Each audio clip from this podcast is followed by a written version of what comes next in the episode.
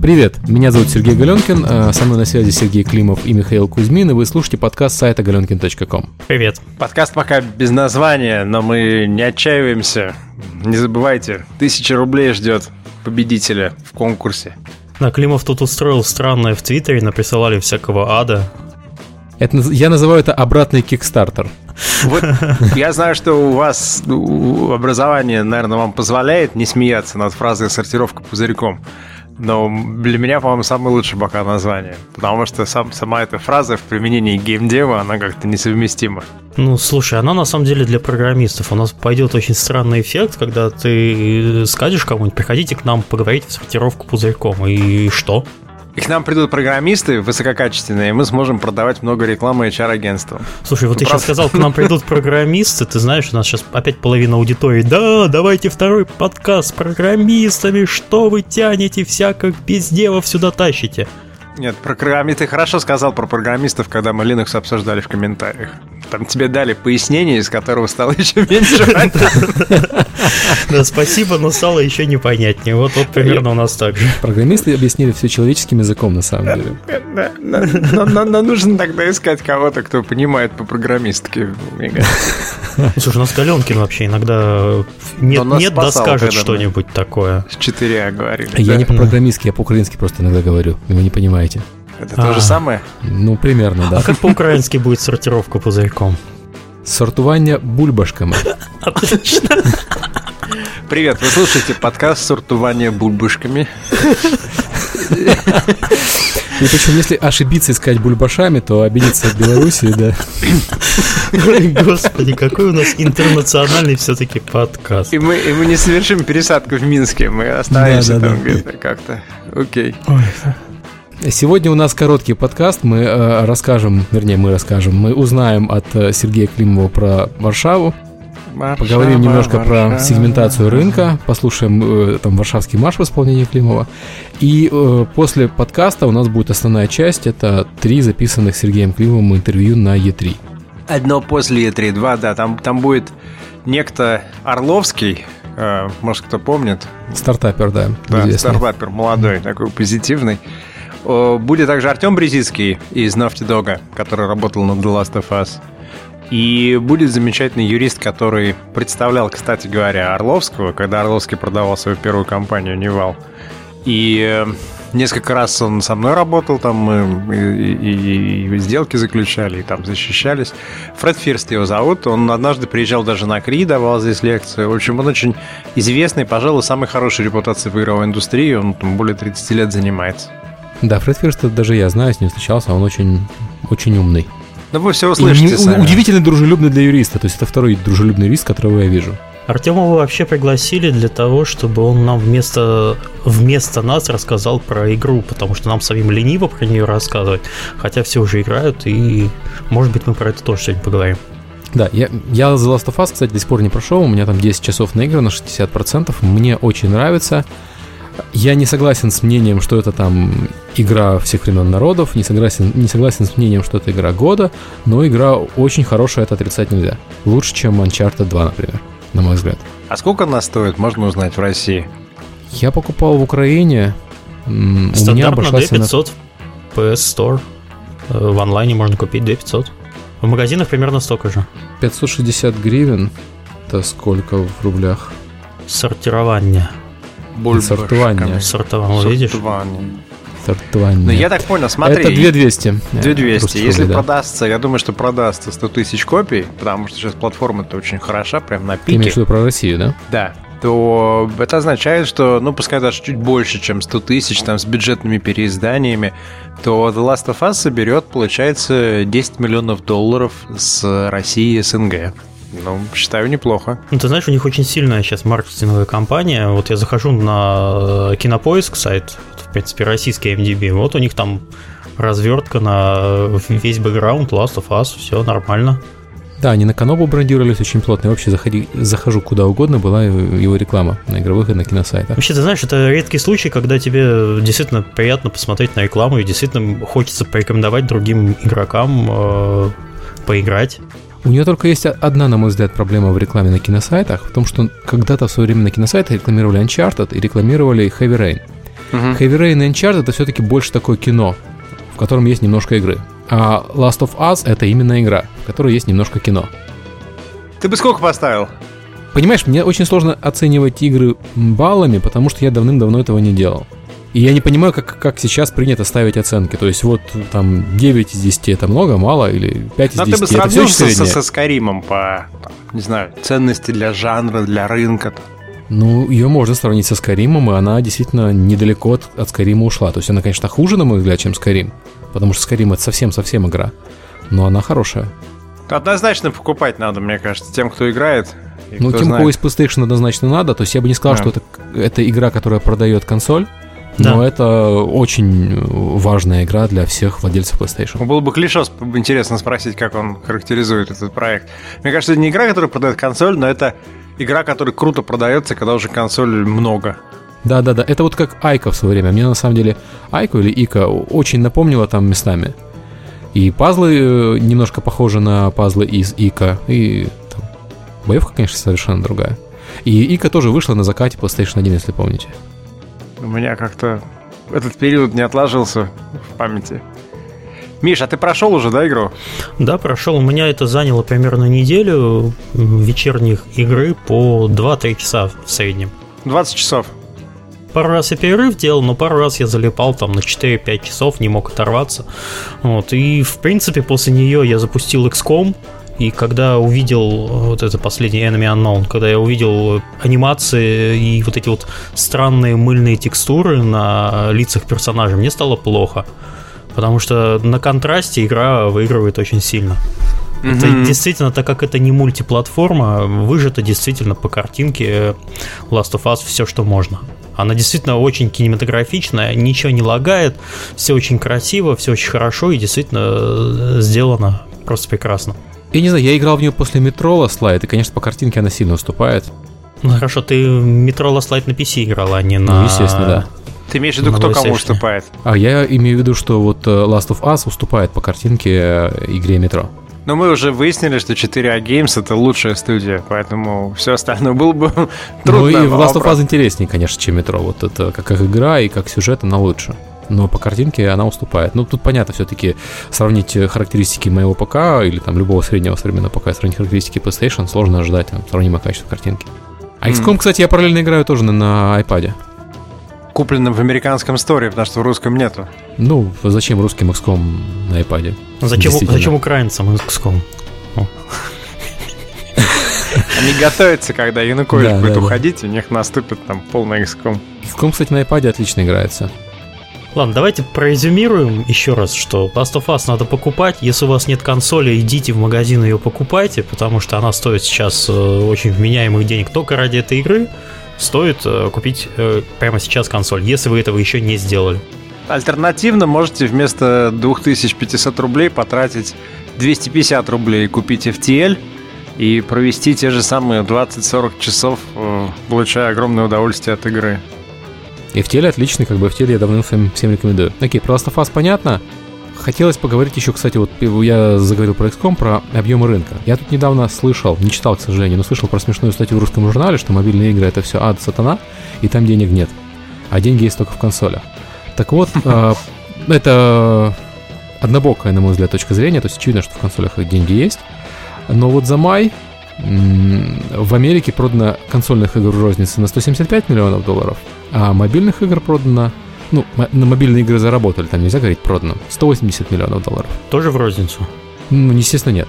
В цифровую розницу. Да, да, то есть э, разработчики получили больше, скажем так. С э, розничной игры э, издатель получает в среднем там 10 долларов, а с, из 60-долларовой коробки, ну, не 10, конечно, там больше, 15 а с э, розничной, а с цифровой версии э, разработчик получает где-то 50. Ну, то есть с учетом налогов и всего остального. 50% я имею в виду. То есть в два раза больше. И к чему мы движемся, получается? Я не знаю, к чему мы движемся, потому что очень много факторов. Я могу сказать, где мы находимся. Мы находимся на, в состоянии очень интересного такого равновесия. Когда у нас а, рынки социальных игр, PC и, и фри-то-плейных игр – загружаемых игр для PC, э, загружаемых игр для консолей и э, розничных консолей и мобильных, то есть 6 таких рынков, они примерно равны все. То есть понятно, что у нас там рынок социалок, он немножко сдувается, он, он чуть меньше, 120 миллионов долларов. Рынок э, э, фри-то-плей игр, мобильных игр чуть-чуть растет, э, но в целом равновесие какое-то есть. И это та ситуация, когда если ты разработчик и делаешь игру на бюджете или делаешь игру большую, ты не можешь, как раньше, сказать, ну вот явно есть большой рынок, это консоль PlayStation 2, есть второй большой рынок, это PC, а все остальное фиг с ним. Сейчас у тебя получается 6 рынков. Если ты компания типа Electronic Arts, тебе надо делать проекты для 6 рынков сразу. Угу. По одному и тому же бренду. То есть, с одной стороны, это в 6 раз больше рынки, потому что эти рынки, они не каннибализировали друг друга, это новые рынки. С другой стороны, это в 6 раз больше работы. И рынки разные, что самое интересное. То есть там процент платящих э, в играх разный. Очевидно, что самый высокий процент платящих, он на PC, в фри-то-плей играх. А при этом самый высокий средний чек, как ни странно, в социальных играх. Средний платящий пользователь в социальных играх тратит 34 доллара в месяц. Это больше, чем консольные игроки, например. Вот прямо сейчас отвалились все программисты, которых мы привлекли в самом начале подкаста mm. за манухой.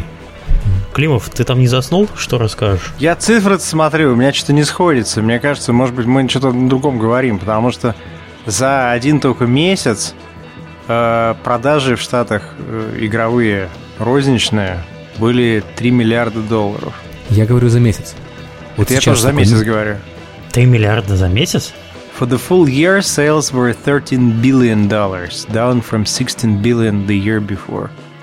Написано. Ну и как у тебя 16-13 миллиардов долларов получается 3 миллиарда в месяц? Это декабрь, потому что. А я говорю сейчас за май, за последний месяц. Ну, может. Чуть мне, мне показалось очень маленькие цифры, потому что тот же самый The Last of Us, он в России сделал 60 Last of Us миллионов. вышел в июне. Да. Он еще не попал в эти продажи. В этих продажах э, основной продавец это метро. Mm. То самое. Ну, по полтиннику за, там, допустим, 100 тысяч копий, это сколько будет? 5 миллионов? Больше? Да, 5 ну, да. миллионов. Значит, если там продал, ну, короче, пятнашку где-нибудь сделала метро. Ну, в принципе, да, нормально. Я просто не помню, я давно уже эти цифры все видел, там какие-то обычные миллиарды крутились. Может, все так прям запущено? Что сейчас еще больше ничего не продается? Нет, не запущено. У нас э, переходный период. У нас консоли старого поколения сдуваются, консоли нового поколения еще не надулись, при этом параллельно растут несколько рынков. Это те самые мобильные, те самые PC Free-to-Play и так далее. Ну, пожалуй, только Take-Two как-то на это смотрит нормально, выпуская кроссплатформенные вещи и нормально это дело разнося по времени из того, что мы видим. Ну почему? Take-Two не выпускает кроссплатформенные. Take-Two пока что выпускает только порты. То есть у них на мобильных да, устройствах... Да, да, да, да, да, да. Я не имею в виду, что кроссплатформа, я имею в виду, что, вот, допустим, вышел там XCOM на Маке, да, вышел XCOM на PC, вышел XCOM на консолях, вышел XCOM на iPad. И, и как-то так это без усилий, без особых у них выходит. У многих это не выходит. Вот заходишь на, на App Store, в топ, там сплошной Take-Two висит в русском App Store. Ну, то же самое, на самом деле, в американском. Они с XCOM а? попали э, сразу в топ-3 что очень радует, потому что игра за 20 долларов все-таки. И сейчас еще вышел Magic the Gathering э, новый. Угу. И в нашем регионе получается смешно, он получается дороже стоит на iPad, чем на PC. На PC он стоит 8 долларов, на iPad 10. Ну, из-за того, что в семье есть региональные стинки, э, скидки, а в iOS региональных скидок нету. Да, даже не знаю, что сказать. Но при этом он на iPad сильно удобнее. Ну, ты советуешь на iPad вообще все хорошо, можно брать? Magic, да, очевидно. Magic, как, если кто-то играл в предыдущий Magic, то вопросов брать ли следующий не возникает. Это тот же самый Magic, только с новыми картами, новыми колодами, и там новый, новый формат турнира есть. Uh-huh. Я бы советовал, конечно, брать. И XCOM я бы очень советовал брать, потому что XCOM обалденный. Но он и был обалденный, он на PlayStation сейчас бесплатный в рамках PlayStation Plus. На PC его можно купить за какие-то копейки. Э, ну, на iPad сейчас он стоит 20 долларов, но он этих денег стоит. Я бы сказал, что это хорошая тенденция.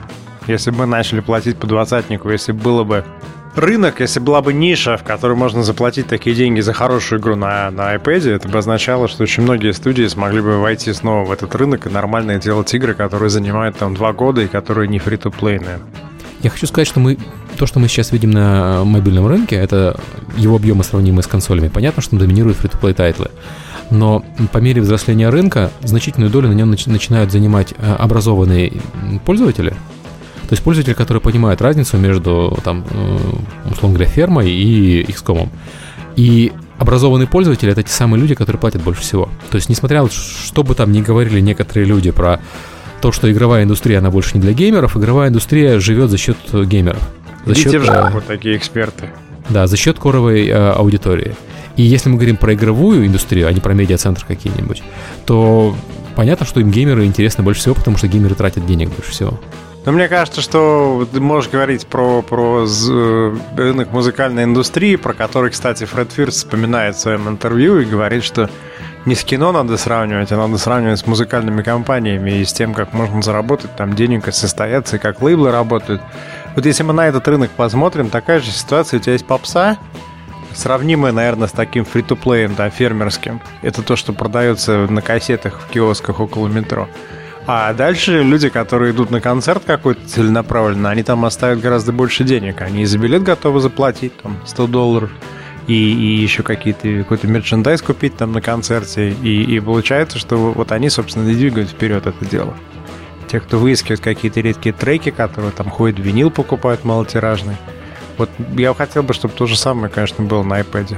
Ну, это на самом деле же двоякая точка зрения, потому что на самом деле сейчас Э, мобильный рынок игроков произрастает как раз не за счет э, core-геймеров, а он произрастает за счет э, совершенно новой аудитории.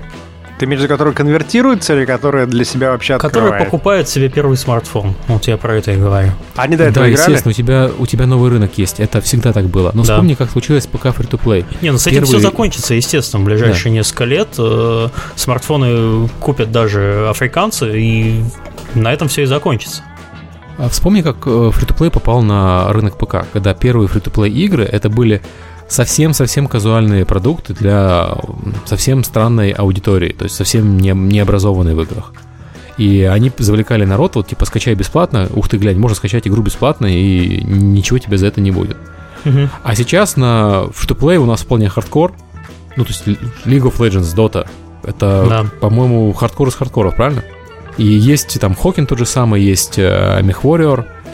То есть это э, free-to-play модель стала моделью для коровых игроков. Вот я думаю, что с мобильными играми, то есть они могут работать не по free-to-play модели, не по продажной модели, они могут работать по free-to-play модели или по гибридной модели.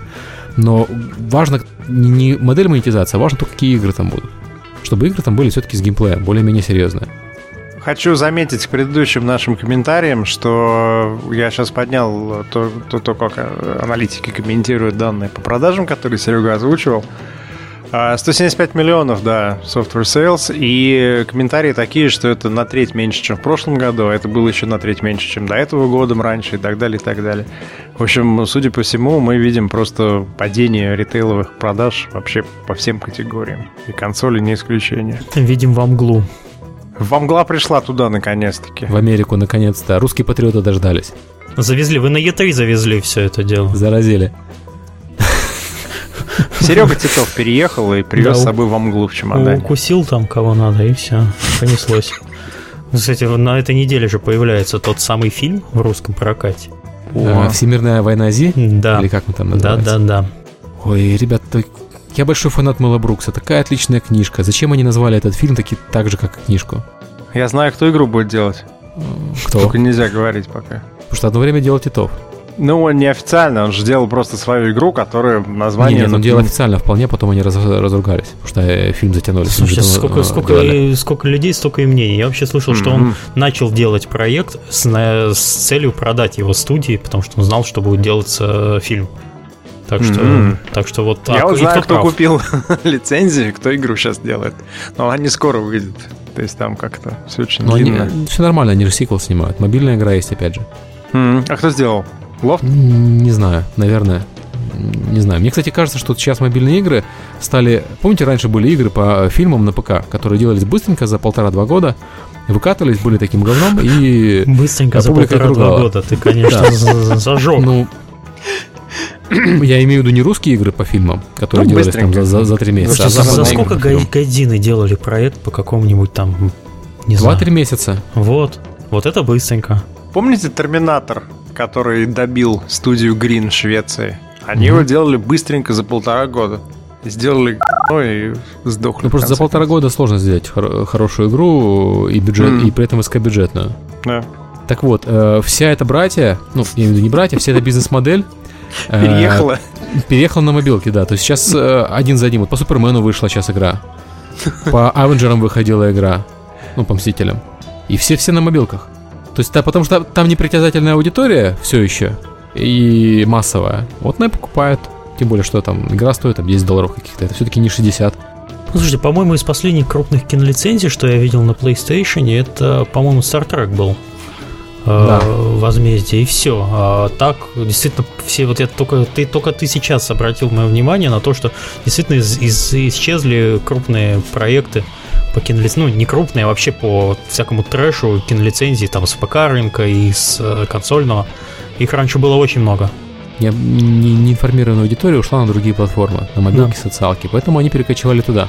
Ну ты видел, что с Ubisoft случилось с их аватаром? Там же Вложение нереальное в такую лицензию, вложение в бюджет next тоже не слабое. А при этом ты особо не получаешь преимуществ перед просто хорошей игрой, которая никак не связана с лицензией, а гимора дофига. Согласование, там это говори, это не говори, это можно, это нельзя. Я помню рассказы, когда «Пираты Карибского моря» делали игру, и в какой-то момент они делали очень близко по фильму, и в какой-то момент им пришло имейл, в котором было написано, вот помните вот, вот этот уровень там, совершенно новыми островами, там, людьми и так далее. Короче, мы его вырезали из кино. Вырезайте из игры. И он вот, ты после этого думаешь еще два или три раза перед тем, как решиться делать игру по фильму. Да, фильм как средство продвижения игры больше не работает на хардкорном рынке. Но он никогда на хардкорном рынке именно не работал, он работал на массовом. Я хотел сказать, что хронометраж набегает, наверное, можем интервью выкинуть. Что там, кому интересно Брезильский с Орловским? Да, да и ферсты как DLC продадим. Сейчас я лучше еще анекдотов рассказываю на 20 минут. Не-не-не, подожди, мы хотели, еще, да. давай, давайте ближе к телу, потому что мы уже Расскажи про Варшаву, на масс-медиа, да. на кино. Сейчас давайте вспомним, кто кому как Супермен понравился, кому не понравился. Я не видел, я никаких фильмов не видел. Мы должны, мы должны окончательно деградировать в этом подкасте, чтобы возродиться в новом сезоне. Скоро да, будем... Это предпоследний подкаст в сезоне, получается. Да. Да, мы, кстати, про это еще не говорили. Давайте скажем людям, что у нас такое сезоны, куда мы собираемся вообще. Мы собираемся отдыхать. Да. Запускать игры в Болгарию. А вы нам ну, надоели. Слушайте, это у нас, да, это традиция унивала. Каждый раз, когда куда-нибудь уезжаем, мы запускаем игру. Вот я только собрался в Болгарию, как мы выходим в Америке, правил дом. Это просто говорит о том, что Галенкин постоянно отдыхает, а не о том, не, они, что... пытаются меня, они пытаются от меня избавиться на важные события, а я все равно... Они ждут, когда Серега проколется. Они говорят, когда Однажды Галенкин уехал отдыхать и случайно запустил два проекта Nival, еще не анонсировал. Ну, да, команда пытается Серегу подсидеть всячески. Он такой, я с первого ухожу. Я круто, второго запускаемся. И когтистая рука из Старбакса такого болгарского. Ну, все окей, я проверил, в Болгарии аж 3 Старбакса есть, так что разберемся. А Тебя найдем около одного пробил, смотрите, он уже это подготовился. А он когда планирует по отпуску, он вокруг Старбаксов их планирует. Да, я от Старбакса к Старбаксу перемещаюсь, я без кофе не могу. Сколько мы будем отдыхать? На сколько я должен рассчитывать? Ну, сколько мы вот насобирали, как потратим, так и вернемся. Ну, слушай, два дня, наверное, надо. Если бутылки сдавать, то можно и два с половиной. Я, я думаю, что мы вернемся ближе к Гимскому, то есть где-то в середине августа. Да. И, соответственно, у нас отдых будет порядка полутора месяцев. Да, порастеряем аудиторию, часть уже вообще не вернется в индустрию после лета. Сколько подкастов я не слушаю, все на лето уходят в отпуск. Кроме одного радио Т, в котором 100-500 ведущих, и там есть и еще какой-то есть подкаст. Они его ведет такой мужик из Кремля, психанутый немножко. А, Путин? По-моему. Обращение президента к народу, что ли? Ну, у них там подкаст выходит, да, каждый Новый год под елками. Тише, тише, нельзя сейчас так шутить, это же вообще... Ну, слушай, мы же не, не говорим про то, что геи равноправные, все можно. Мы же не говорим про то, что... Да, да. Окей. А, в Варшаве... В Варшаве хорошо стало, по крайней мере, по хорошую погоду там вполне прилично. Я в Варшаве бываю с года, наверное, 97-го, и раньше Киев и Москва развивались быстрее, динамичнее. То есть ну, сейчас Климов скажет, что я как, как ходить научился, так и в Варшаве. Неплохие места появлялись в Москве, там, и даже в Питер поедешь, уже были заметны изменения к лучшему. А в Варшаве было в это время мрачно, бедно, э, дороги разбиты, там гаишники взятки брали на дорогах, и Э, их только Евросоюз, там, когда начал к себе прибирать к рукам, там были всякие смешные истории, типа моста, который объявили тендер на постройку моста, выиграла компания Швеции, ну и местные жители такие, ну, ну года через три, значит, можно будет ехать, они раз и через шесть месяцев сдали мост. Я лет, даже лет семь назад, вот ты хорошо упомянул, что она там выглядела страшно, лет семь назад Варшава это был уны, унылейший город, Э, с кучей серых пятиэтажек, ну, такой вот. Абсолютно. То есть такой страшный. Ну и, и главное, что там особых денег-то не было, и не было спроса на какие-то такие там милые вещи, и там такая гопота приезжала из, из регионов, э, э, такая, скажем так, националистического толка, там, побить кого-то около вокзала центрального. Вот, но за последние несколько лет, к сожалению, Киев и Москва, они как-то развернулись и полетели обратно в Тартарары, а на Варшаву и на Польшу очень хорошо подействовала эта иммиграция их повальная, когда поляки уехали в Британию, в Америку, куда угодно. И потом они вернулись через 2-3 через года. Они вернулись с хорошим английским, с ощущением, что можно жить красиво, работать там нормально, много, профессионально и улыбаться друг другу. И сейчас Хотя поляки сами и жалуются, что все равно еще там народ грубый, неулыбчивый, но после Москвы кажется, что вообще попал в, в центр гостеприимства. Вот. И, и он очень бока был город, можно ходить пешком, полно кафешек открытых, там Wi-Fi везде разного. И полно молодежи довольной, и же много стартапов даже игровых. В общем, как-то прям вот хорошо стало все с Варшавой. Ну, слушай, ты вот а... зря Киев обидел, потому что вот последняя наша поездка тогда, когда мы пришли с Галенкиным в кафе, и когда официантка нас обслуживала, она каждый раз что-то спрашивала. Я от такого, если честно, даже в Калининграде отвык. Но в Киеве было с этим с сервисом и с обслуживанием все очень-очень прекрасно. В Киеве сервис сильно улучшился, особенно за время проведения евро. Киевский сервис сейчас действительно лучше московского, на мой взгляд. Ну, я помню, что мы с Серегой, когда ходили еще, не помню, много-много, помнишь, мы с тобой ходили в какое-то заведение на, на Крещатике, которое 24 часа было а, открыто. Да, я помню, немецкий этот э, козырный карты ресторанчик. Да, да, да. И тогда вот это все только открывалось, так начиналось, и прям было очень даже э, многообещающе. Так вот, он до сих пор хороший. Да. Мы туда периодически но... ходим. Это же козырная карта. Козырная карта, в принципе, плохих мест нету. Реклама, реклама, реклама. Занесут потом тебя. Да-да-да. Козырная карта, плохих мест нету. У меня тоже есть 10% скидка. Но а, мне нету как раз, кстати. У, у, у, у, у. А, ну, может быть, напишут после этого подкаста. Короче, в Варшаве все хорошо. Мы договорились предварительно с CD-проектом и с GOG.com а, сделать а, GameNet Варшава, потому что ехать недалеко и от Калининграда, и от Киева из Москвы долететь дешевле, чем в Питер, как я выяснил, покупая билеты в Питер. И э, мы думаем где-нибудь, может быть, в ноябре провести такое мероприятие, чтобы наши студии могли познакомиться с польскими. Мы позовем ребят из, э, например, Eleven Bit, которые очень успешно переползли на мобильный формат. В общем, мы хотим такое все дело запустить. Я думаю, что состоится. Да, я хочу сказать, что в Варшаву сильно дешевле, чем в Питер лететь. Из Киева получается 250 долларов, из Калининграда можно доехать машиной. Из Москвы тоже порядка 300 долларов. Из Калининграда всего 4 часа ехать, если на границе не застрять, но там, в принципе, при нормальном ветре можно за час проехать границу. Если разогнаться и попить, да. В общем, ребят, мы, я надеюсь, что с осенью таким образом состоится первый э, не российско-украинский Games Night – и, и это... Первый европейский, давай так. Слушайте, а сделайте в формате, ну, ладно, если уж так посоветовать, в формате Nordic Game, когда собираются, естественно, прибалты, то почему вот мы должны... Бухаете и. Не-не-не-не, я имею в виду позвать литовцев, вот Unity позвать от Олега, там, народ э, с Эстонии, с э, Сталина, с Риги, Можем. я думаю, будет интересно. То есть именно вот этот регион прибалтийский и будет вообще шикарно. Я бы сделал Games Night Вильнюс или Games Night Ригу, но не знаю, там сколько, три команды, четыре команды соберется. Э, в Риге, к сожалению, большая проблема. Там э, кадров, ну, точнее, игровых компаний одна там. Может быть, две. Потому что действительно, там, там еще они проходят ту стадию, когда все уехали. Да-да, ребята, вот. мы про вас говорим, которые да, нас слушают из. Да. Вот ты и ты. все, все два человека. Нет, они еще не вернулись, э, как ты говоришь, из-за границы с хорошим английским. А те, кто не уехал, вот они работают и прекрасно работают. Ну, может быть, в Хельсинки что-нибудь сделаем. В общем, пока, пока. План такой, что в эту субботу будет Games Night Санкт-Петербург в 3 часа дня. Эм, мы туда поедем с Мишей.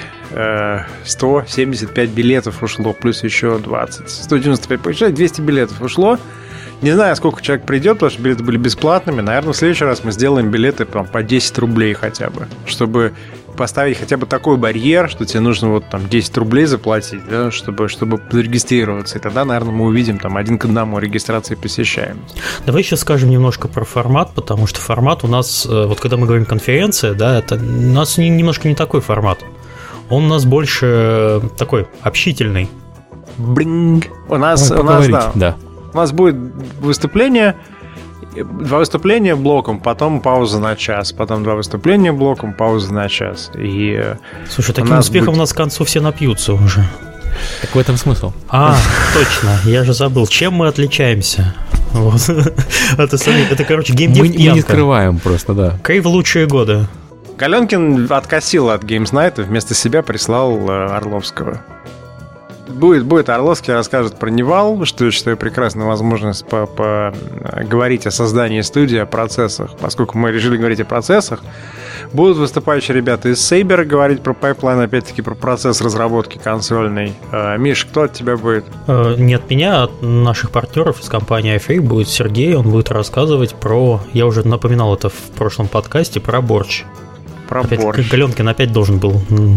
Я Наг... просто читаю новости. Украинец убил соседку за оскорбление борща. И я по поэтому не еду к вам. Слушай, я все выяснил, Серега. Сергей тоже с Украины. А, все ну можно, можно. Ладно, у него окей. корни. Успокойся, конференция не будет для тебя очень страшной, когда ты будешь записи это смотреть. Предварительно подтвердил навигатор съемку, я хотел сказать. Я вчера говорил с Константином Пострешным, и он мне сказал, что высока вероятность, что они приедут, отснимут, и будет нормальная профессиональная запись. Вот. Что еще? Будет еще Романов из Nevosoft а тоже рассказывать про ту же самую тему. Я еще могу рассказать, скорее всего, расскажу про пайплайн в маркетинге, то есть про движение материалов от development части студии до вот издательской и про то, какая обычно с этим происходит, потому что никто не строит этого пайплайна и приходится вручную двигать все эти э, материалы. И с трех часов до восьми, где-то до девяти, э, я не знаю, что там будет.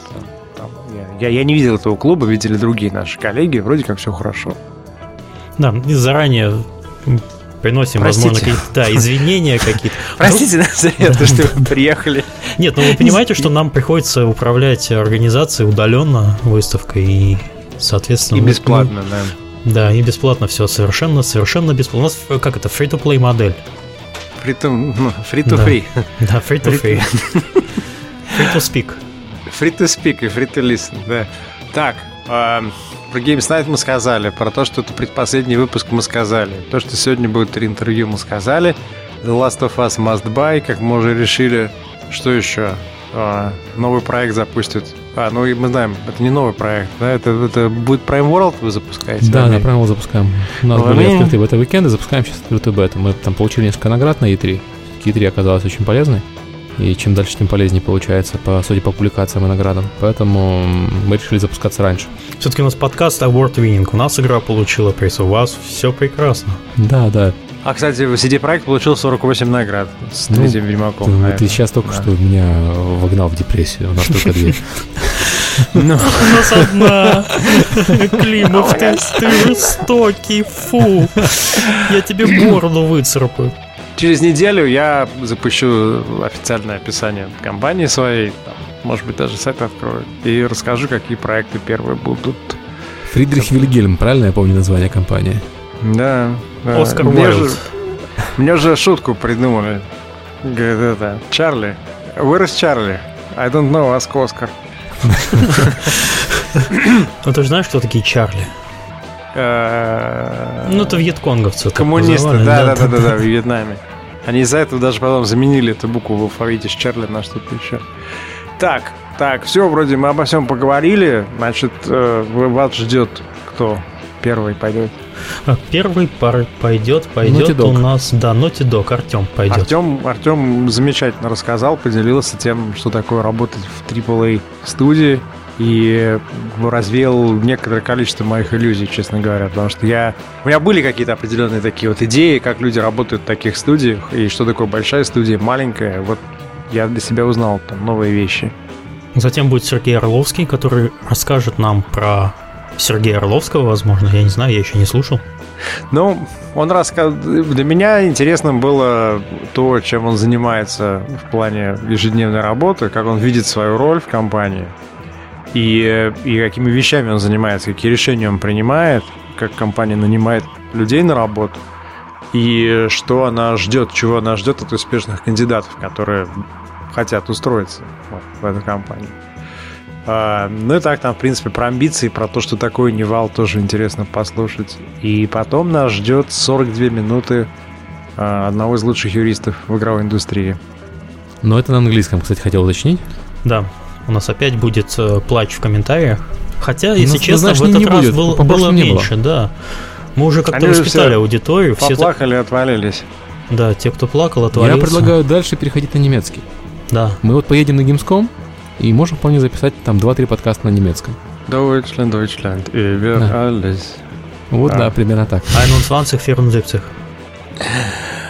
Без английского никуда, все говорят. Кого не спросишь. Я вообще не представляю, как можно... Ну, мне трудно понять, как можно чему-то обучаться, не знаю английского, потому что количество материалов на английском зашкаливает, а на русском они приходят позже и, и непонятно откуда. Новый офис Mail.ru будем обсуждать? Да, думаю, нет. Ну, достаточно их. просто, что он новый. Да, поздравляем с новым офисом. Да, у них, молодцы. У, у них есть корт для игры в э, мини-футбол, в, в, в, в баскетбол, кинотеатр, э, фитнес-зал и open space, но мне почему-то показалось неуютным это open space, по крайней мере на фотографиях такое ощущение, что ты сидишь Он и не обжитый, очевидно. Есть только не заткнуть всех соседей как-то там, ну, прийти всем дать по яблоку, и можно работать. А еще сегодня к нам, в, к нам в гости заходил, ко мне в офис в гости заходил Андрей Рутюнян по поводу Unity Developers Day в Калининграде. Йоу! И у нас последнее уже приготовление. Приходите, будет кофе. Когда это, будет-то? Это, это, будет, это будет в следующую субботу. У меня вообще... Ты меня заманиваешь, да? Да. Нет, на самом деле у нас сейчас э, всю неделю была хорошая погода, но сегодня опять дожди, но э, потенциально будет все очень хорошо. Прилетай в Калининград. Тут... Э, а сколько человек будет?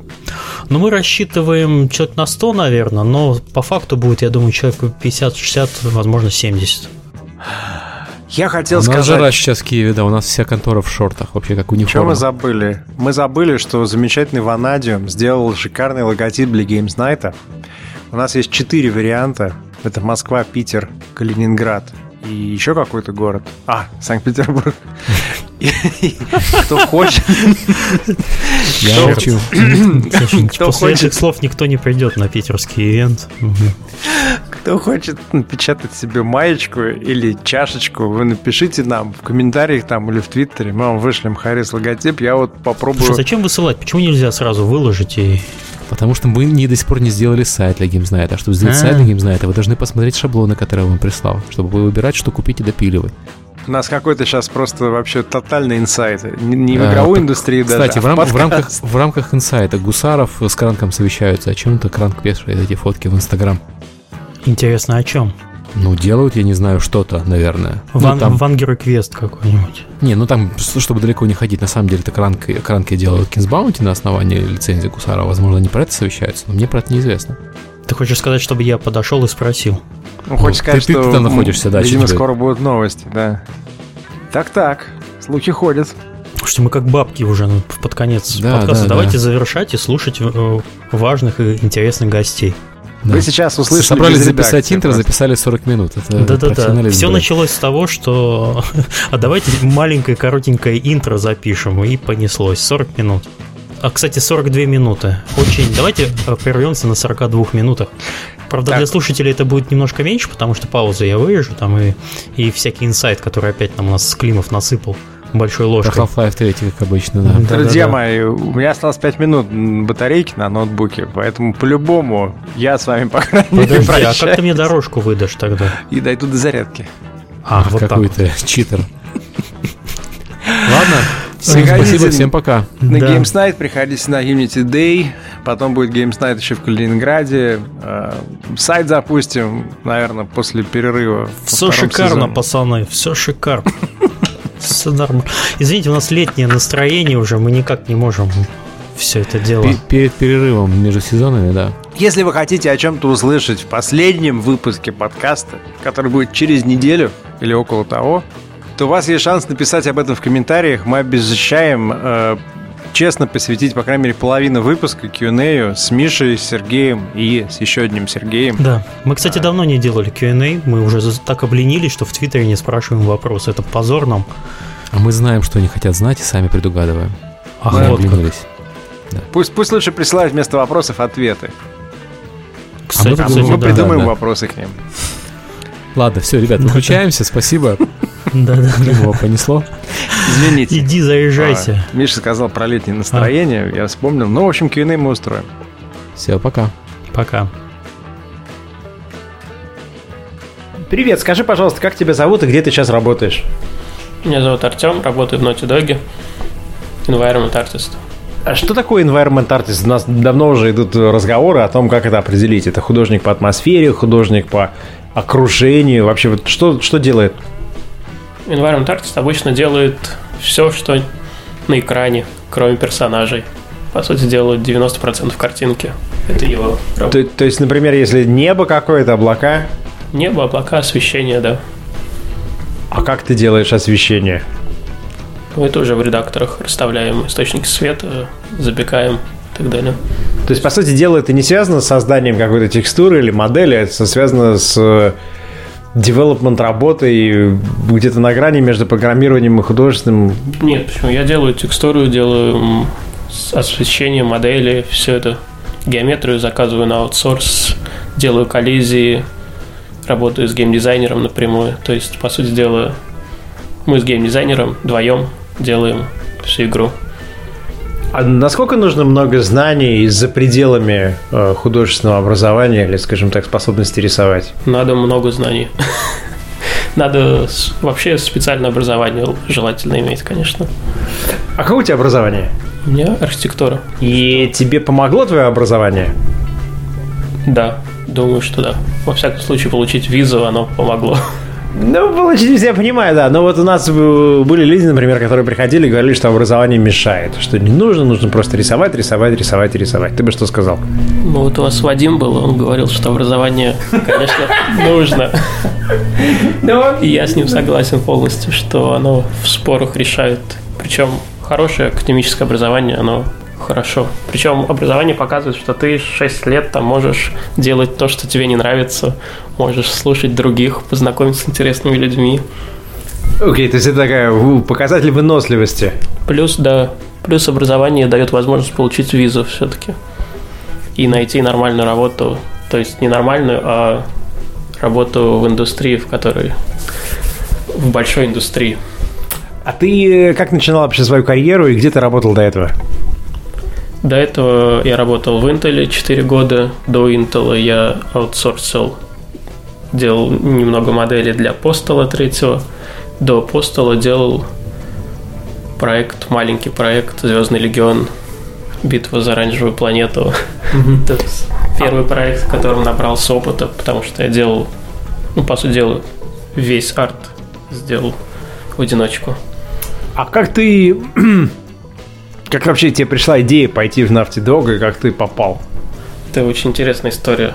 Во-первых, я смотрел ролики на Ютубе про Naughty Dog, смотрел про Uncharted ролики и как-то решил купить пиво. После выпитых пару бокалов понял, что почему бы нет. Взял, написал письмо им. Потом сделал тестовое задание. Они приняли тестовое задание. И вот я здесь. То есть оно очень спонтанно все произошло. То есть если бы ты был в другом настроении в тот вечер, то ты бы вообще так никогда не добрался? Да, возможно. То есть я сказал, что повезло. Повезло именно то, что отправил, и то, что им понравилось. А ты можешь сказать, вот в твоей карьере или в твоем обучении, какие вещи тебе помогли подготовиться к такому тестовому заданию? То есть, понятное дело, что у тебя была целая куча опыта, багаж, много лет, и вот какие моменты в тебе воспитали те качества, которые оказались востребованными на игре? У меня до этого, во-первых, было 6 лет опыта, Причем я работал, наверное, одна из основных причин, почему они стали даже рассматривать мою кандидатуру из России, потому что я работал в иностранной компании, плюс я работал где-то год над Project Offset. Это компания, которая купила Intel. То есть там приобрел очень большой опыт. И эту компанию, по сути дела, знала вся индустрия мировая. Поэтому какого-нибудь человека из Project Offset все хотели забрать. Окей, хорошо. И, и ты сейчас работал над uh, The Last of Us? Да. Делал. Сдохните все слушатели, кто мечтает купить эту игру. Мы говорим с человеком, который ее делал. А, правда, что трудно было? Я не знаю насчет того, что можно там говорить. Ну, хорошо, я переформулирую вопрос. Да, мы не можем говорить без, э, без э, согласования по поводу компаний.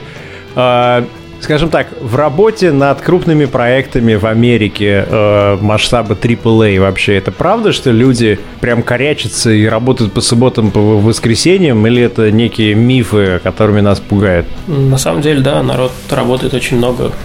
И самое интересное, что они вполне довольны тем, что они делают. Я даже могу многих удивить, но в том же, в тех же российских компаниях тоже достаточно часто кранчи. Ну, у нас кранч, ну, знаешь, как обычно же говорят, что кранч, потому что плохой менеджмент, менеджмент плохой, потому что он российский, а вот э, в Калифорнии, конечно же, никто вам такого не позволит. Вот, вот меня интересует в основном, позволит или не позволит. То есть, правда ли, что люди, высокооплачиваемые специалисты, собранные со всего мира, все равно сидят и фигачат субботу и воскресенье? Да, правда. И ты как чувствуешь, что это недоработка менеджмента или это просто так индустрия построена? Мне кажется, это слишком высокие ожидания, слишком большая конкуренция. Менеджмент, я бы сказал, тут ни при чем. Я не знаю ни одной, ну, знаю пару студий, где не кранчат, но назвать их полностью игровыми студиями я не могу.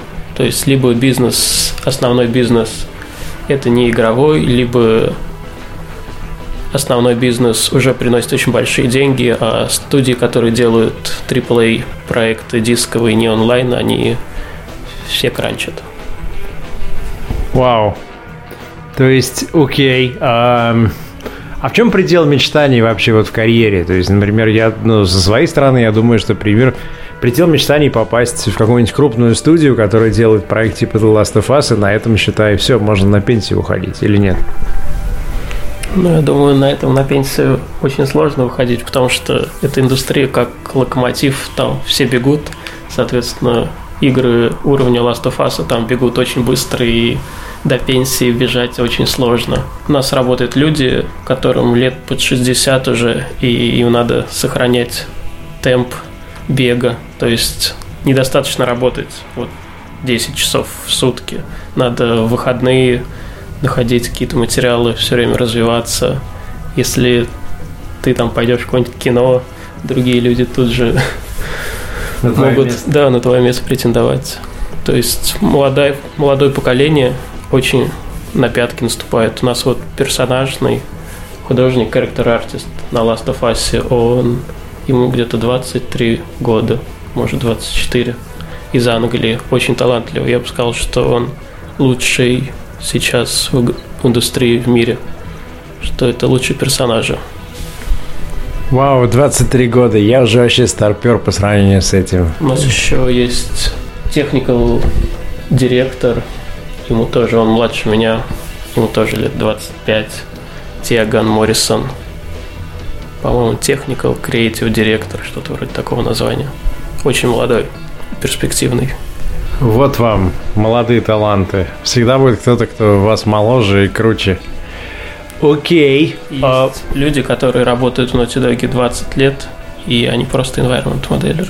Что-то я для себя новое открываю. Хорошо. То есть, а, а как выглядит работа мечты тогда человека, который вот работает в крупной э, AAA студии в Штатах? Есть какой-то предел мечтания или нет? То есть, о чем, о чем мечтают эти люди, которые получают и так уже хорошие деньги, и работают над таким проектом. Э, я думаю, сейчас вообще трудно найти кого-нибудь, кто был бы круче, чем сотрудник э, студии, которая сделала The Last of Us. Ну, а дальше-то куда? Куда двигаться? Мне кажется, я хочу разочаровать многих слушателей, что зарплата в американских студиях, она стандартная по стране, то есть она не выше, не ниже. Это не как в России, что зарплата в игровой индустрии раз в 10 выше средней по стране.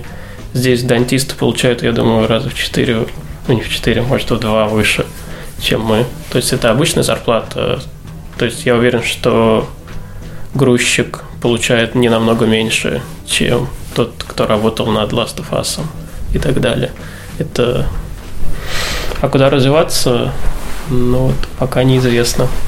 То есть можно продолжать делать гигантские проекты, можно уходить в маленькие. Очень много знакомых ходят в маленькие проекты.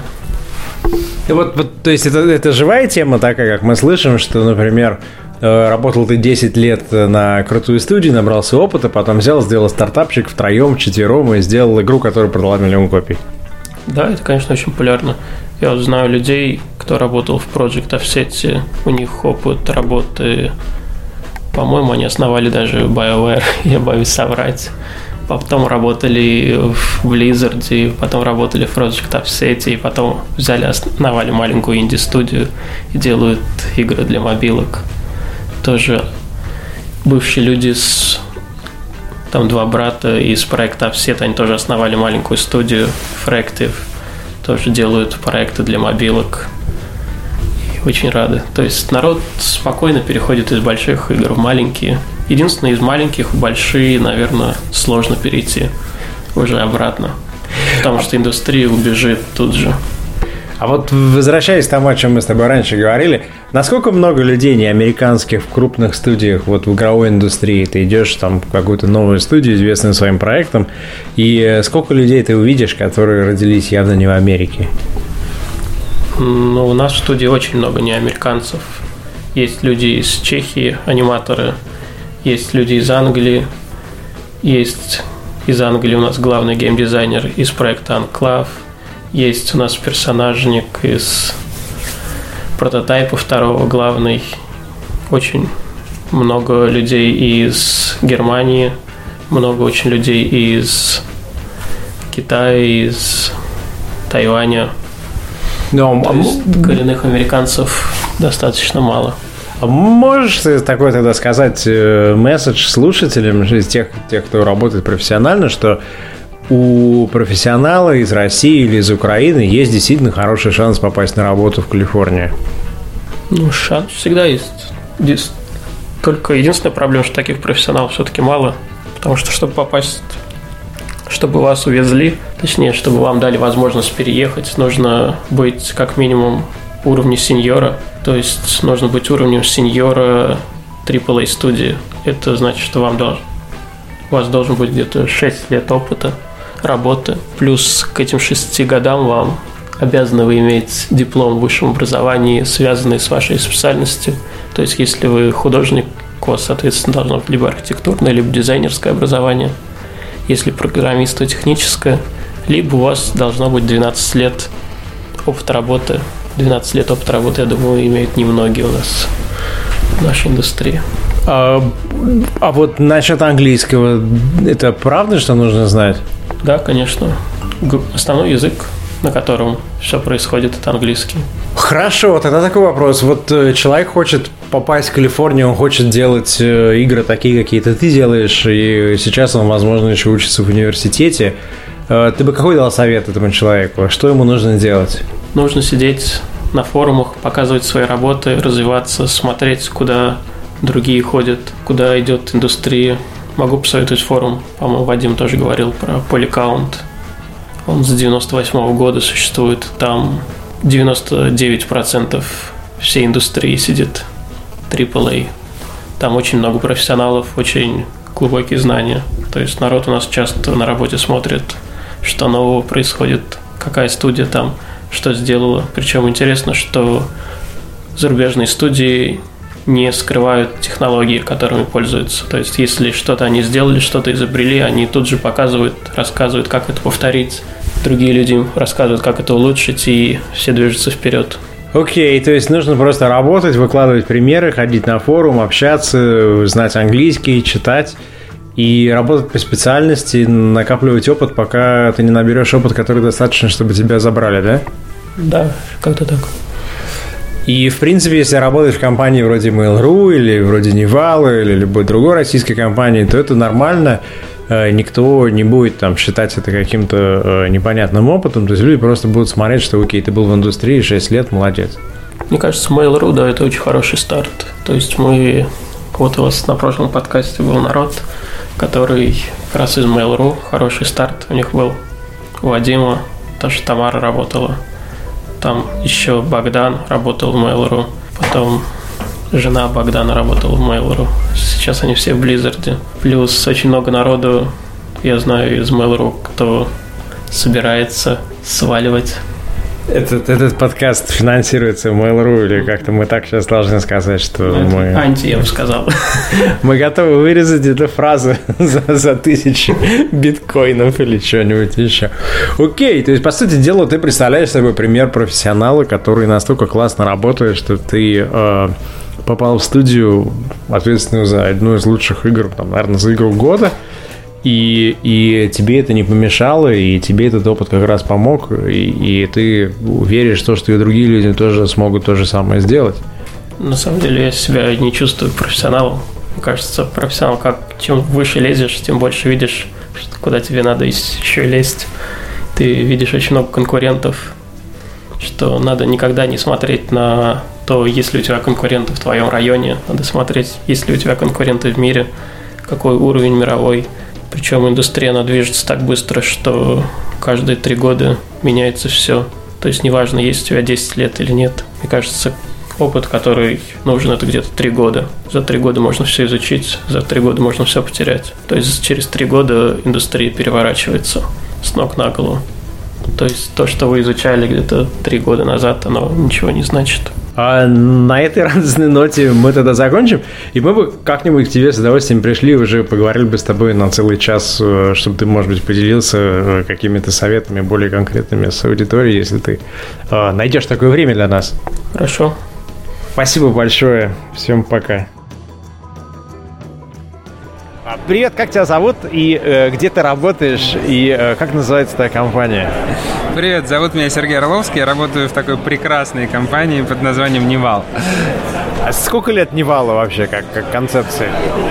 Как концепции всю мою жизнь, а вообще как компании 16. А до, до Nival а ты был в Мире Диалоге или где? Да, была такая компания Мир Диалог, да. Ты, ты еще помнишь? Я помню. А сколько, сколько лет ты играми занимаешься? Вот, грубо говоря, с какого года э, профессионально ты этим занимаешься? Денег начал зарабатывать каких-то, да? Ну, со школы. То есть это лет 20... Э, 5 где-то что-то так, да. Окей. Okay. И, и сколько сейчас у тебя работает в Невале людей? 200 плюс. Вот это один из 200? Ну да. Это один, да. Не самый плохой, смотри, какой загорелый, упитанный. А сколько у вас вообще офисов и в каких городах? Ой, ну офисов много. Москва, Питер, эм, Киев, Минск, Майами, да. А ты можешь объяснить, кто, ну, в чем специфика каждого офиса? Могу, конечно. А Москва – это голова и Prime World. А Питер – это, как вы любите говорить, проект. А, Киев – это Defender. А Минск – это Зима. Майами – это все, что осталось. Пляж и отдых? Эм, ну, кстати, это тоже не... Это хороший excuse. Э, но вообще мы... Э, американский офис у нас запускает проект в Америке и в Европе, в частности, сейчас. Потом Европу мы отщепим, но пока это так. Ну и вообще хороший excuse поехать в хороший климат, да. Окей, okay, а главный вопрос, который мы хотели в этом Блиц-выпуске поднять, это что такое Nival? И что ты вкладываешь в это понятие, что ты хочешь, чтобы команда в нем видела, и, и как ты вообще это можешь определить, потому что это уже не первый твой Nival. И тем не менее есть представление, что не настоящий Nival это там, где есть Орловский, соответственно, наверное, ты носитель некой идеи. В чем идея? Настоящий Nival там, где есть Орловский. Да. да, я слышал эту поговорку. Э, так совсем уж в двух словах сложно Nival определить. Э, надо, наверное, начать с того, почему мы играми занимаемся. Почему игры вообще, да? Почему ты еще занимаешься играми? Ты вроде уже мог бы и не заниматься, и уйти на пенсию, Слушай, ребят. Я и до этого мог не заниматься. Там в то время, в 90-е, было очень много других возможностей, как ты тоже прекрасно знаешь. Поэтому мы же все пришли в индустрию даже не для денег и не для там материальных вещей, а для самореализации, э, для признания. И это основные движущие факторы. И они, на самом на мой взгляд, гораздо более здоровые, э, чем все те, которые сейчас, к сожалению, пропагандируются в нашем обществе активно. И э, пронести вот это знамя через такой долгий период его было достаточно сложно. Мы оступались, я не спорю, как бы у всех а, бывают определенные как бы периоды в жизни, но тем не менее а, были какие-то промахи, были взлеты, а, но все равно возвращались к той же идее, которая была изначально. Мы делаем игры для того, чтобы э, нести людям радость, счастье вот чем ты можешь гордиться, как э, за, за, за все эти годы, за всю историю Невала? Вот что там, не знаю, пять самых клевых вещей, которые ты говоришь, окей, вот ради этого стоило всем этим заниматься? Я думаю, я еще это не сделал. У меня есть еще несколько идей, э, сделав которые уже можно подводить какую-то черту, пока еще рано. Ну, как вот ты думаешь, Серега, что такое Nival для людей в плане позитива? Ну, люди говорят, ну, Nival там, они хороши, потому что Nival это определяющая для российской индустрии вообще компания. Если ты сейчас попытаешься найти в Москве разработчика игр, который не имел отношения к Nival у, то это будет достаточно сложно. Но обычно Akella, потом Nival, потом там Crytek, Valve и дальше. Ну, люди из Nival а работают в Blizzard, Valve, ты, ты знаешь об этом, да? В Crytek. да. А люди из Valve работают в Nival е? У нас работают люди из других компаний. У нас, например, сейчас э, в Америке главный дизайнер Dungeon Defenders работает. Марк. Марк, да. Окей, так. Но за какие продукты известен? За что известен? Давайте так, за Silent Storm? Отвечу. Да не, ну Silent Storm самая рейтинговая игра, но она не самая прода- продаваемая, продающая. А Blitzkrieg был самый коммерческий? Blitzkrieg был самый коммерчески успешный, да. А, ну, в основном знают Blitzkrieg и Heroes of Might Magic 5. Это с точки зрения того, вот, когда с людьми разговариваешь, называешь какие-то имена, знают в основном их. Уважают, наверное, больше всего за Silent Storm и Демиурги, как-то не парадоксально. Это даже не парадоксально. Я встретил вчера журналиста, который сказал, что Демиурги его любимая игра до сих пор, он их обожает, и очень жалко, что Nival потом перешел на Героев, потому что он хотел увидеть Демиурги 3. Но это Демиурги все-таки самая худшая продающаяся наша была игра. Она была самая инновационная, и продажи были самые плохие. Ну, там еще нас издатели много кидали на этом проекте, до сих пор денег должны, но это вообще отдельная история. Я вчера видел человека из Португалии, который сказал, что первая локализация на португальский была игра Rage of Mages. Да, еще, кстати, помнят. Так что Окей, okay, то есть вы известны за Демиургов и за Silent Storm, скажем так, вы там культово знаменитые. А с точки зрения денег это Blitzkrieg. А сколько там вообще было проектов? Там дофига было, да? Сколько денег? Э, ну, просто наиболее популярные игры, это, конечно, Blitzkrieg и Герой Тет. А вообще, в целом, э, я считаю, что основное отличие вот как компании, это в том, что пронести знамя ведущего разработчика, там, одного из ведущих, самого ведущего, как бы, да, или, ну, еще тут можно, могут быть разные интерпретации, формулировки, но, тем не менее, это знамя пронести 16 лет, конечно, никому не удавалось. Ну, вот есть компании, которые про деньги, да, допустим, не будем называть их публично, но, там, например, какая ваша цель? Заработать бабла, а потом, ну, там, еще больше заработать бабла, окей. А, ты приходишь, да, если ты хочешь заработать бабла, наверное, если ты веришь в это. Есть какие-то технологические компании. Мы делаем самый крутой движок, мы делаем самый там новый движок, мы делаем там то, что никто еще не делает. Вот народ, который приходит к тебе работать, он почему остается? Что, что, что ты им даешь тем, кто приходит? А, выбор между красной и синей таблеткой.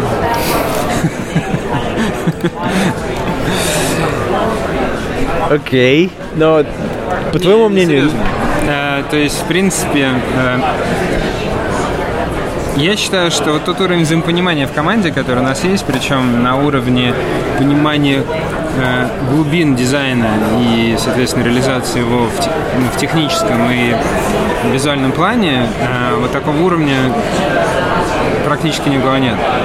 А мы поделились им с Mail.ru в свое время, и поэтому, ну, как бы, много людей там тоже сейчас это понимает. Но именно тот уровень как бы, дискуссий, который мы ведем внутри относительно того, что происходит, что, э, что происходит в индустрии, что происходит э, в дизайне, что лежит в основе и какие глубинные движущие факторы э, и на тех или иных игр, и на что они опираются как бы в психологии. Я сомневаюсь, что кто-то смотрит так глубоко. Я надеюсь, что это и происходит и в других компаниях тоже, но, э, по крайней мере, нам всем очень нравится тот уровень глубины, на котором мы изучаем, на самом деле. На, насколько ты вовлечен в дизайн? Насколько те проекты, которые вы показываете, они твои? Достаточно сильно. Я не могу сказать, что они прям мои, потому что, конечно, целая команда работает над каждым из них, но я очень сильно вовлечен в дизайн каждого из них, и хотя иногда бьюсь я даже по рукам за это, дабы давать командам больше свободы, э, все равно плохо получается бить по рукам, я имею в виду. Чем ты занимаешься вот на уровне там everyday business? Как, из чего состоит твоя неделя? Ты, ты играешь, ты смотришь, ты, ты, ты читаешь финансовые отчеты, ты там, ну, распределяешь бонусы? Наверное, самый как бы, Мое занятие – это занятие самого широкого спектра, я бы так сформулировал. То есть, безусловно, я смотрю финансовые отчеты, еженедельно смотрю кучу параметров по оперированию проектов внутренних, там, включая ретеншены, конверсии и прочее, прочее. Но это такая текучка, на самом деле. Очень много кадровых вопросов, решаю очень много вопросов по геймдизайну. Но в целом, если совсем вкратце свести э, вот, к такому максимальному упрощению, суть задач, суть работы, это в том, что я э, формулирую, куда идти, ставлю цели, ищу под них деньги и проверяю результат. Вот как бы так. А, окей, так, хорошо, такой капитан корабля. Так, замечательно. А насколько компания могла бы без тебя функционировать, если бы ты решил уйти на кругосветное путешествие и оставить ее там на 9 месяцев? На 9 месяцев? 9 месяцев, наверное, не очень, а пару месяцев, я думаю, способна. С какого момента так случилось? Ну, допустим, ты, ты сделал, когда первый свой Невал, ты не мог уехать, ты уехал на две недели, все рухнуло. В какой момент ты почувствовал, что ты можешь отпустить чуть-чуть? У меня, кстати, было достаточно осознанное решение по реструктуризации компании, потому что я помню, один раз ездил в отпуск, а, и меня накрыло, что, господи, а вот все, наверное, считают, что я очень свободный человек, а на самом деле я самый несвободный из всех, кто вообще есть вот в окружении друзей, сотрудников. Там сотрудник может уволиться с работы и месяц ничего не делать, например, а я не могу, как бы. А, и это было много лет назад, и когда я это понял, а, я начал пытаться что-то менять в компании для того, чтобы все-таки получить такую возможность. И это был очень трудный и мучительный процесс. Он занял много времени, наверное, э, где-то году 2005. Вот. Я почувствовал, что я действительно уже отстроил структуру так, что она способна, по крайней мере, э, на горизонте месяца, двух, трех, с потерей, конечно, эффективности некоторые, как бы, да, но функционировать без меня. И когда уже э, создавался вот как бы последний Невал, то я изначально создавал структуру такую, а, в которой мое участие будет помогать, но не является критичным. То есть, грубо говоря, ты поставил задачу, и то, с какой частотой ты ее проверяешь, а, влияет, конечно, на эффективность и приличную, как бы, да, но не критично для существования, так скажем. То есть чем реже ты будешь проверять, тем больше, скорее всего, ошибок накопится, и тем дороже они будут стоить в исправлении, но тем не менее с тем будут функционировать самостоятельно. Насколько люди могут тебе написать письмо из этих 200 плюс и ожидать на то, что ты его, по крайней мере, прочитаешь или ответишь? Все могут, и многим, ну, практически всем отвечаю. Вернее, на форумах ходят отвечать. Да, я даже пользователям часто отвечаю, не говоря уже сотрудникам. Но это как раз сейчас прям вот the, the new thing, то, что ну, те, new кто... thing мы этим всю жизнь занимались. Как бы. Я по всем проектам присутствовал на форуме. Не могу сказать, что комьюнити-менеджером работал, конечно же, но по ключевым вопросам, там, где сложная ситуация, то есть если на форуме складывается сложная ситуация, всегда э, ну, надо включаться самому, потому что ты лучше всех представляешь ситуацию. Ну и, в принципе, скилл тоже неплохой по этой части. Ну и, конечно, с компанией одно дело, все любят с компанией побороться со злой корпорацией, когда приходит человек, который это сделал, трудно его как-то там, ну, предъявлять претензии такие, без... Окей. Не, я могу вообще сказать, сейчас один из крупнейших фейлов, который у нас был, вот с точки зрения комьюнити-менеджмента, это еще был в Нева онлайне с Алодами онлайн. И это как раз была э, одна, одной из причин была в том, что там такой кавардак творился с политикой, что у меня физически не хватало времени следить за тем, что вообще происходит в комьюнити, и из-за этого мы запустили огромное количество как бы, проблем, ну, то есть огромное количество вопросов провисло, решения принимаются абсолютно неправильные, и у меня не было ни сил, ни возможности это разруливать, и это один из серьезнейших факторов, почему алоды онлайн получились такими, какими они получились, к сожалению. Ты, ты можешь ответить на вопрос, который очень часто люди задают? Э, допустим, я учусь в университете, я особо ничего не умею делать, но вроде есть игровой опыт, может быть, там программирую, еще что-то. Какие точки входа в индустрию ты мог бы порекомендовать? И в рамках структуры твоей студии какие такие есть точки входа? Куда людям стучаться, чтобы хоть как-то попасть? Там, неважно за какие деньги, но попасть, и дальше уже они там сами вылезут. Ну, вообще у нас вот буквально недавно мы взяли на работу нескольких э, начинающих геймдизайнеров, э, практически без опыта. У нас фазы есть, на самом деле. Э, мы такими фазами развиваемся. Есть фаза, когда нам вообще никто не нужен. И она может год длиться, два совершенно спокойно, потому что мы там копим инфраструктурные мощности для дальнейшего развития.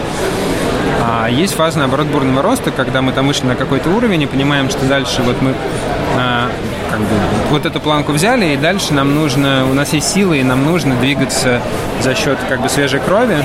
Э, свежую кровь никто не учит, ее учить надо внутри себя, и мы набираем молодых талантливых без опыта или с минимальным опытом, просто с правильно поставленными мозгами, так скажем. На, на что ты смотришь вот в письме или в резюме? То есть что, что является критерием, что тебе это будет интересно, и вы будете с этим человеком дальше общаться и пытаться, может быть, ее взять? Это как бы вербализовать и как-то структурировать очень сложно. А, ну, вообще, я-то лично не так много людей нанимаю. Это...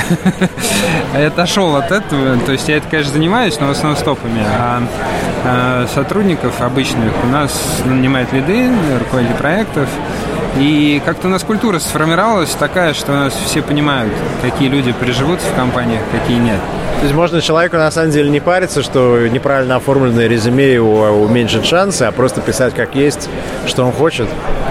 Я вообще сторонник идеи того, что ну, должна быть какая-то фишка у всего, как бы, да, то есть и у компании, и у проекта, и у человека. Вот если у человека есть фишка, то и он способен донести, э, вот мое резюме, фишка, фишка из Attached. Там открываешь. Да, да, да. Например, ну, слушай, столько у нас примеров было за всю нашу историю, когда приходили люди, знаешь, там без образования вообще и или, ну, как бы с очень странными взглядами на жизнь, но тем не менее имели талант, и он был виден и чувствовался. Каждый в своем. Там, ну, Вить Суркова можно вспомнить, который э, пришел нам вообще без какого-то образования, очень долгое время э, как бы мучился и страдал от этого, пока наконец-то не получил признания, что он там один из крутейших арт-директоров в стране и начал как бы уверенно уже вести, и ты пошел еще дальше как бы после этого. Да? В общем, звезд таких много. Там тот же Ваня Федянин, который пришел тестером там, в 15 лет, сейчас в свои 25 является руководителем бизнес-юнитом по мобильным играм, как бы одного из самых быстро развивающихся направлений. Наших. После этого вы получите волну резюме от 15-летних, которые захотят повторить. Ну, понимаете, что он пришел на бета-тестера все-таки, а не на руководителя да. бизнес-юнита. Да, он пришел бета-тестером и несколько лет работал бета-тестером. Окей, но чтобы, чтобы не, не, не растягивать подкаст, мы тогда сейчас, наверное, последний вопрос у меня только такой, чем Захаров занимается? Дим Захаров? Э, смешно, да. Э, проектом. Ты не поверишь. Который порадует ваших... Ой, порадует. А когда он порадует? ой, скоро. Прям вот порадует тех, кто прям рад старому Невалу и ждет от вас продолжения дороги славы какой-то. Не, ну слушай, давай так. Вообще наша российская аудитория в целом отличается от американской с точки зрения реакции на новые проекты, новые идеи и прочее, прочее. То есть э, стандартная реакция как американцы, которые видят что-то новое, что вот здесь очень хорошо чувствуется. О, как клево, типа, и как же в это будет здорово играть, что-то новенькое, отличное. Стандартная реакция Ладно, я не буду сейчас матом. А почему вы не копируете Blizzard, стандартная реакция? Вот есть же хорошая Диабло, сделайте нам русскую Диабло. Не, ну это еще ладно, это еще легкий случай. Так что ну ладно, в общем, я матом ругаться не люблю, хотя иногда приходится. Поэтому я пип пип ну, может, у них от восторга просто слов нету. А, ну да. Не, ну, в общем, у нас в целом, к сожалению, культура более негативистская, а здесь более позитивная. И с детства к этому приучают и нас, и их. Э, поэтому удивляться тут нечему, но делать что-то новое в нашем случае тяжелее потому что первый год ты реально просто борешься с ветряными мельницами, доказывая всем, что ты не верблюд. И это утомляет, потому что на это уходит много сил. Просто надо понимать, что когда делаешь что-то новое, у тебя внутренних сомнений много, у любого здорового человека. А тут к ним добавляется еще и внешняя. А тут, когда к ним еще внешняя среда, да, на протяжении длительного, позволю себе заметить, промежутка времени добавляется, и ты с ней должен бороться, то становится вдвойне тяжело. Но как-то мы уже вроде...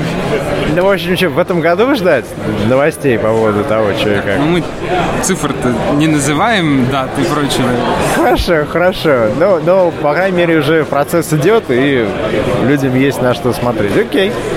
Есть, есть. Вон Серега недавно блог с вами писал про CG на эту тему как раз. Да. Окей, спасибо. Тогда мы тебя позовем где-нибудь, когда ты будешь готов, наверное, рассказать про новый проект. И заодно насобираем вопросов, и, и, и люди тебя будут мучить на тему того, что такое Nival, что такое индустрия, и, и как им тоже последовать. Окей, буду рад. See you soon. Спасибо. Hi, uh, what is your name and where do you work and what's your background? My name is Fred Fierst, F I E R S T.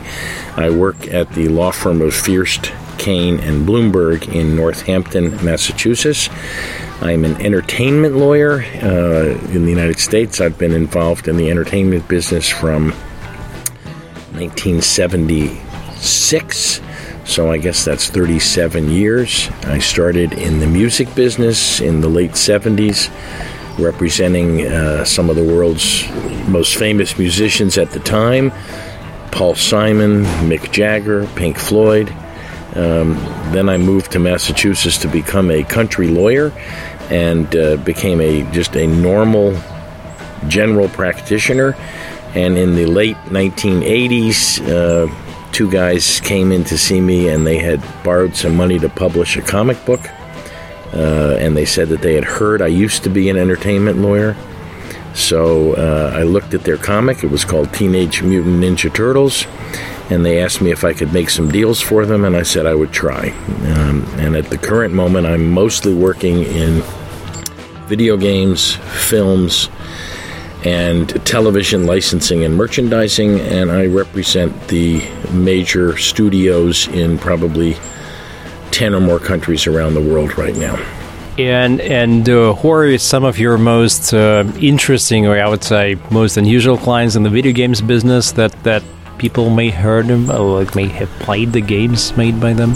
Well, I've represented David Perry for over 20 years, and I helped him uh, with with Shiny and the Matrix game, and I helped him set up and establish the Gaikai studio and and the Gaikai business, and sold that.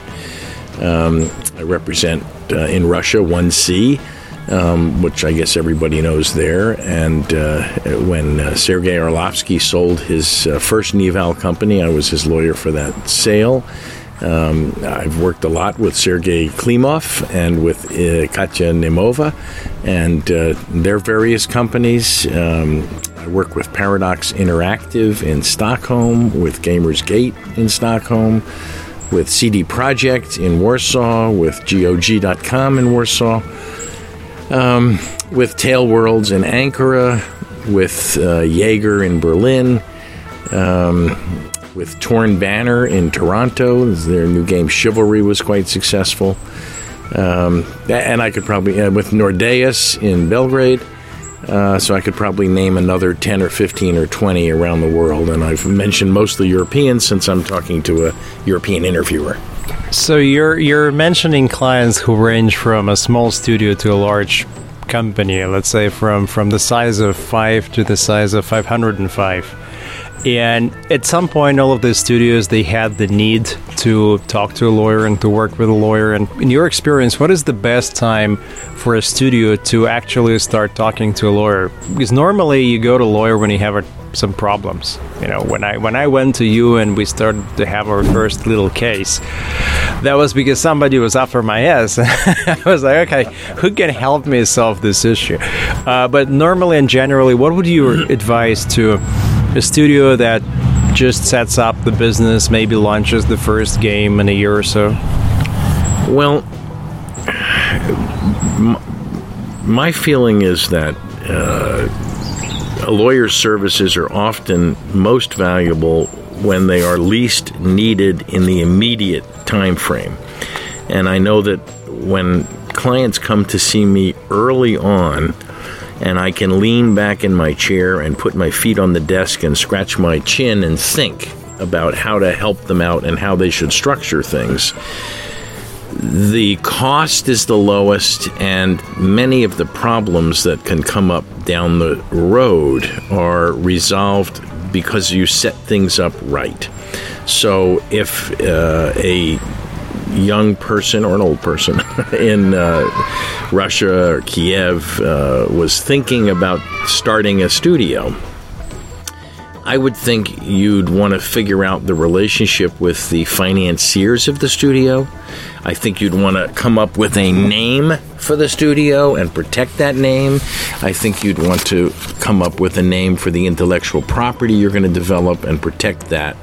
Um, and you'd probably want to have some kind of structure in the relationship with the team that's going to work on the game. Oftentimes, for startups, you won't actually have a brick and mortar building, but you'll have a team that's a virtual team of people from around the country or around the world, each doing something. Um, and I think it's important that you have even three sentences signed off so it's clear who owns what rights. Um, you'll also have some issues to work out in terms of licensing software, middleware, etc. But um, you know, I think that makes sense, and I think that the message there is that at the first moment in which you think there might be a problem, that's really a good time to seek legal counsel um, because you can head it off oftentimes in advance by what you do and how you prepare.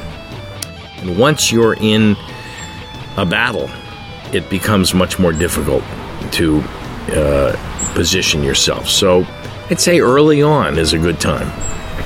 And uh, what does it take on the studio side to work effectively with a lawyer? With, there is some communication involved. They need to uh, say what they want, what exactly is the problem, and in your experience, what was the the example of efficient communication? What was the example of uh, the situation where there was a studio, they had the budget, and they had a lawyer, but things didn't really work out because they couldn't understand how the lawyer thinks. And a lot of people they would say, well, you know, lawyer will bill me for every phone call I make, so I should make as few phone calls as possible, which ends in the situation where lawyer has a very narrow perspective into what's happening, and his uh, his his ability to advise is pretty limited. So how do you resolve this? Like people don't want to go in there and, and sort of sit on the couch and and, and uh, you know spend thousands of dollars on this, but they are they have to carry across the message somehow.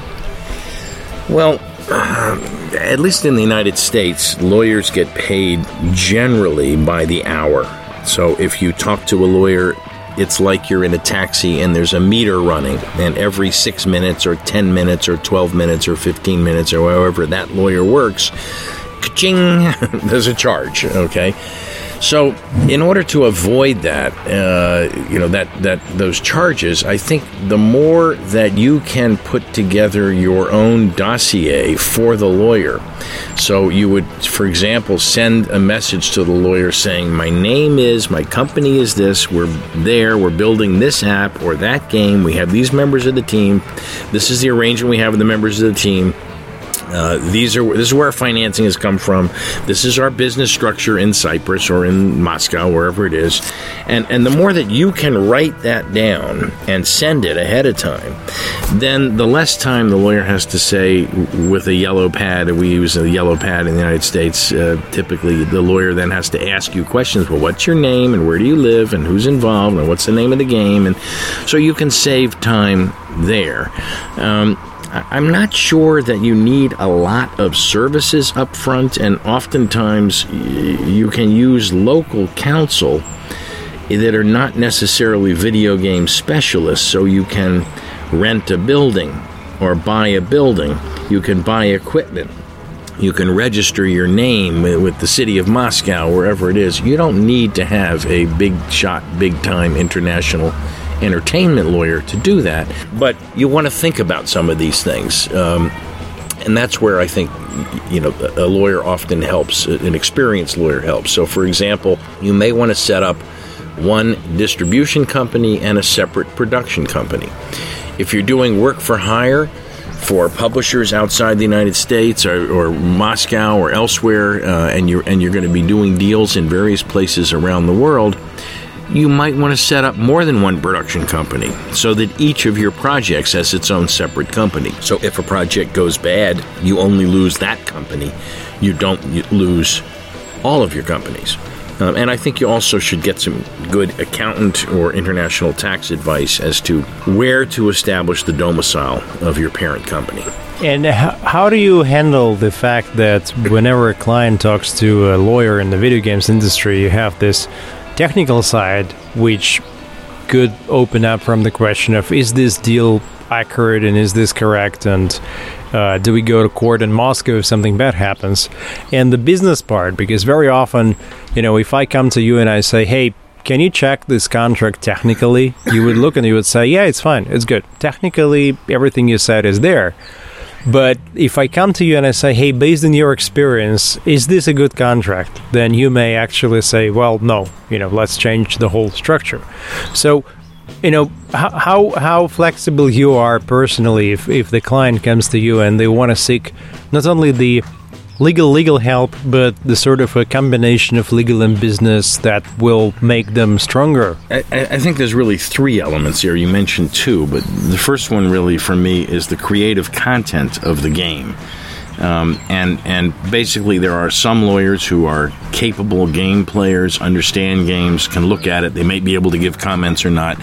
I would think that that's generally not something that you need to pay a lot of money to a lawyer to do. There are other people that can do that.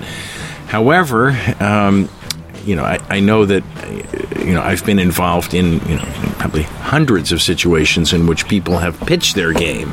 And so even though I don't try and tell somebody it's a good game or a bad game, I do say, well, let me see your two minute pitch and offer a comment on that. And then as far as whether the contract is technically good or not, um, I guess that's also part of the question as to when you bring a lawyer in for the negotiations, and it can really be done in a lot of different ways. Um, I have clients um, that uh, I've worked with for 10, 15 years, done 25, you know, $10 million deals, and they will do the heads of agreement uh, the top five, six, seven, eight, nine, ten points, and then they will bring me in and I will do the contract um, with them in the background on the contract.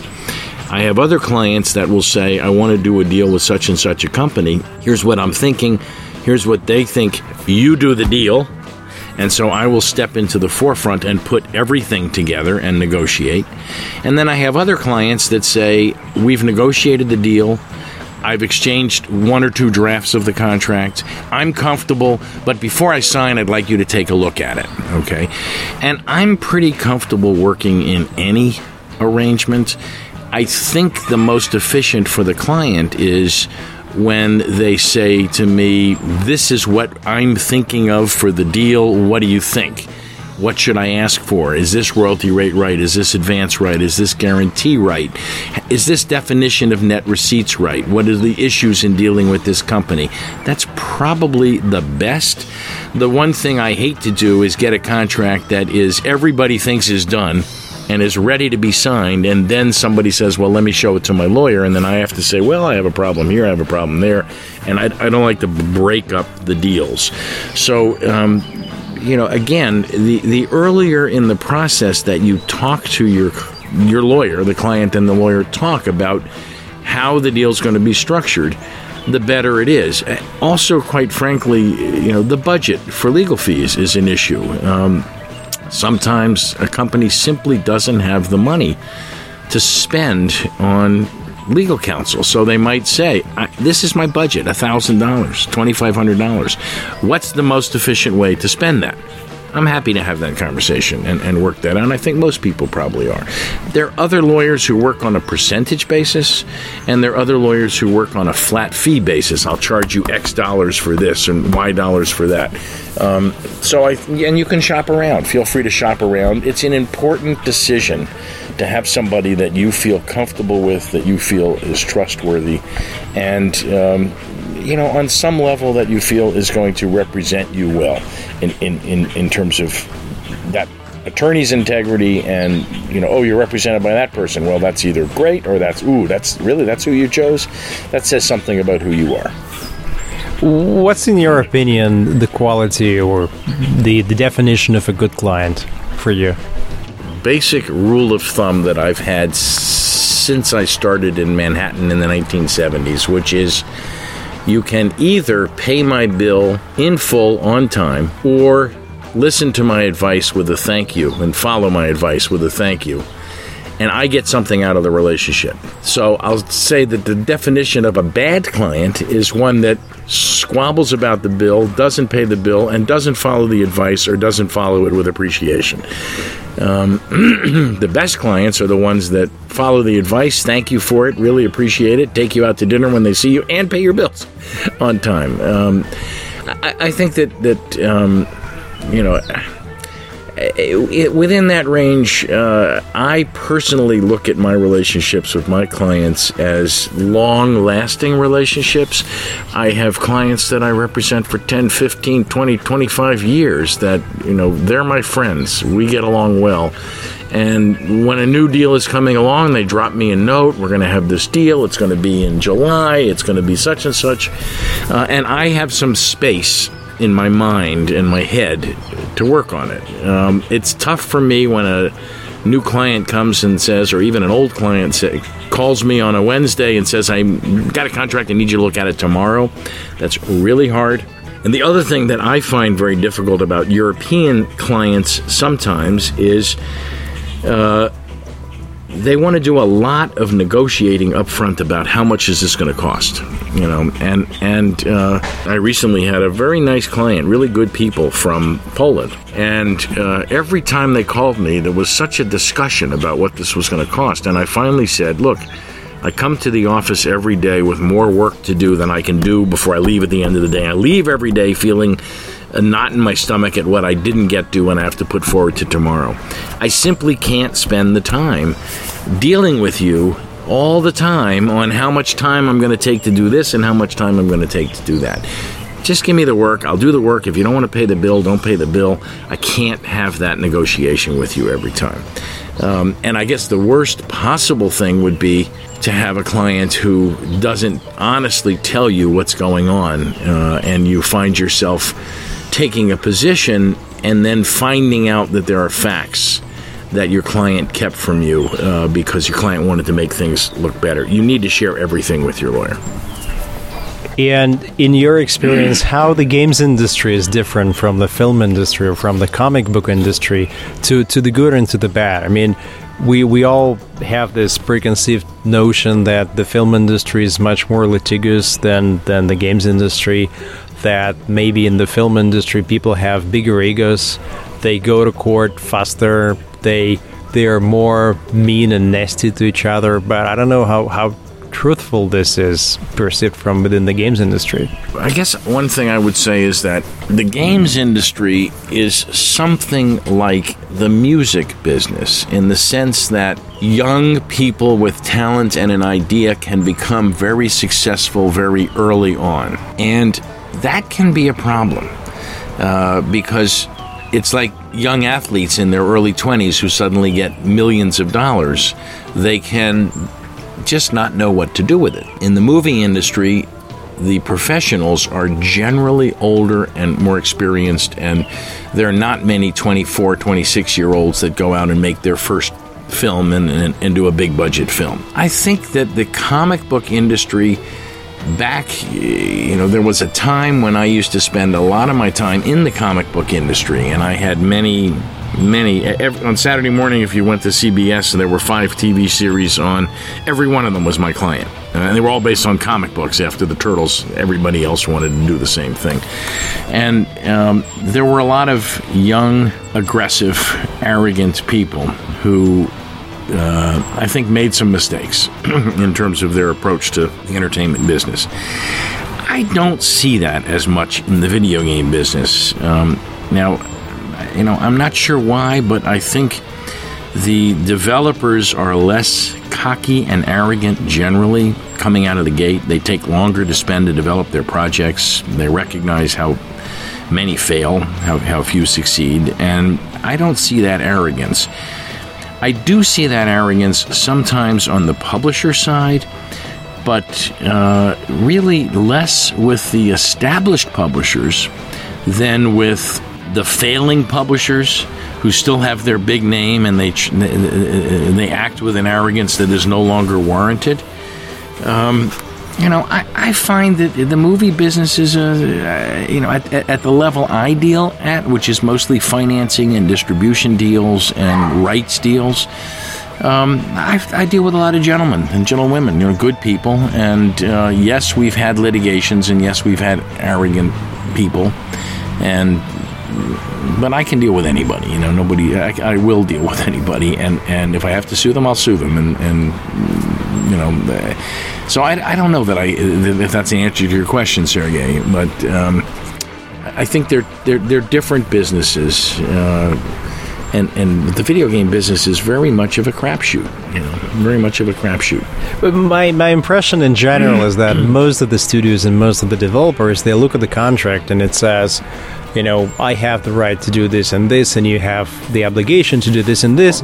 But deep inside, everybody still thinks this is all bullshit and nobody really goes to court. And I don't really know many um, small studios who could afford to go to court, and I don't really hear about many legal cases. And either it's settled or people are not really willing to walk the last mile and so on. And I want to see, in your experience, when you're looking at the contract, how likely you think this contract will end up in court and how, how do you see the court perspective on things like is it really something that happens to over the years to some of your clients or the majority of studios never get to see the court never go beyond the uh, sort of email exchange about the contract you know pay us the money no we will not please pay us the money okay we'll pay you half okay settle boom so you're not really like treating the court clauses as the real stuff? Well, uh, over the years, I have actually taken quite a few cases to court and seen quite a few go to court. Um, mostly they settle pretty quickly once you get into court. You know, I'm not going to take a bad case to court. But um, especially when dealing with companies that don't pay what they owe, I will often go right away to court. You know, uh, I, I, will go to court and get an injunction, do an attachment. Um, I will never do that in a case where somebody says, I owe you. I don't have the money. I can't pay you. Let's work it out. I will often do that when people avoid the issue. And I will definitely do that when people are lying and when they're trying to create arrogant smoke clouds, etc. So uh, I go I go fairly fe- frequently to court myself, and uh, you know, several times a year. Um, now, on the overall number of contracts that pass through my hands in the course of a year, which I'm going to think would be hundreds, it's a small percentage. Um, the other thing is that that uh, th- there's a, I think, a collegial bar of lawyers in the video game world. And at some point, if you've been around long enough, you know most of them, and you've had a few cases with each other, and there's a lot of respect there. Um, you know, the case that you hired me for, I remember we were in the process of negotiating, and the lawyer on the other side said, Fred, I have to tell you off the record, uh, I don't think this company is going to be around very long that I'm working for, and, um, you know, I don't want to see you and your client in a position where you enter into a settlement with a company that's about to go into bankruptcy. And I said, okay, thank you. Okay, well, this lawyer now works somewhere else, and, and, you know, I, I haven't forgotten that, you know, um, and, and I have another lawyer that was the general counsel of a publisher that, that, uh, he was very straight up with me, but his boss, the owner, was not. And I brought a lawsuit and I sent the sheriff in and we took all their computers and we did everything and they paid me. And he said to me later, um, you know, you're the only one that ever collected from us and you collected every every penny on the dollar. And it's because I didn't give them 24 hours w- once they started with their bullshit, to use the word you used. You know, so it's it's you know, it depends. You know. Okay, okay, good to know. I mean, good to know that this is not theory and that you're you're actually going to court and defending the studios or the publishers. And that brings to, to, to the last and the big issue that we've discussed, I know over a few times. Developers often complain or let's say like to play the victim and say, "Hey, I'm the creative guy. I am being bullied into this deal. I did not have the experience or the time or the money to uh, seek out a lawyer and this is why I suffer. And so the industry in general and the media, they would say, "Oh, poor studio, you created the game, and the publisher took it away." And I know myself a few cases where people would sign up to stupid royalty rates and to, I don't know, indefinite terms of the contracts going on and on and on and on. And my initial reaction always was that, "Oh, you know, poor guys," and I would not like to be a lawyer working for the publisher who is pressurizing them. You know, who's who's the kind of like no, who knows every trick and who just goes and does this uh, sort of prison-like deal out of which the studio cannot escape. But then over the time, I got into a few situations where I saw these developers make a lot of money. And I thought, okay, this is where they go to lawyer. This is where they go and get professional help. And they would still not do this. They would still think that going to a lawyer is a waste of money and, and, and spending money on a lawyer is, is not as good as spending money on a cruise trip or whatever, flight business class. And and at that time I think it kind of like said, okay, you know what, if you had the opportunity as a studio to hire a lawyer and you didn't do that, then that's your own decision, your own responsibility. But w- what's your take on uh, working in a deal where you present a much more experienced, a stronger entity, which is sort of trying to take advantage of a smaller company and would you would you like still do it and you know this the sky doesn't fall and you don't wake up crying I mentioned earlier in this interview that when I left New York and came to Northampton, Massachusetts, I, I spent eight years as a lawyer doing everything. Uh, and in that time, I had three murder trials, and I represented a number of uh, sex offenders and I, uh, you know, some of them were really, really bad people and had done really bad things, but I was appointed to take their case. So, at least in our system, the idea is that everybody is entitled to counsel. And, you know, I, as a lawyer, frankly, don't make value judgments about whom I'm representing. I can be representing this developer of the sweetest little preschool television show or I can be representing the developer of a you know incredibly violent slash uh, video game in which you reach the hand into the chest and pull the beating heart out and eat it. Um, that doesn't make any difference to me. Um, I, I, won't represent anybody that that that. Uh, lies. I won't represent anybody that pulls the rug out from under me. That, in other words, tells me to ne- negotiate a certain point, and when I get the point, then says, "Well, I'm going to change my mind, go for more."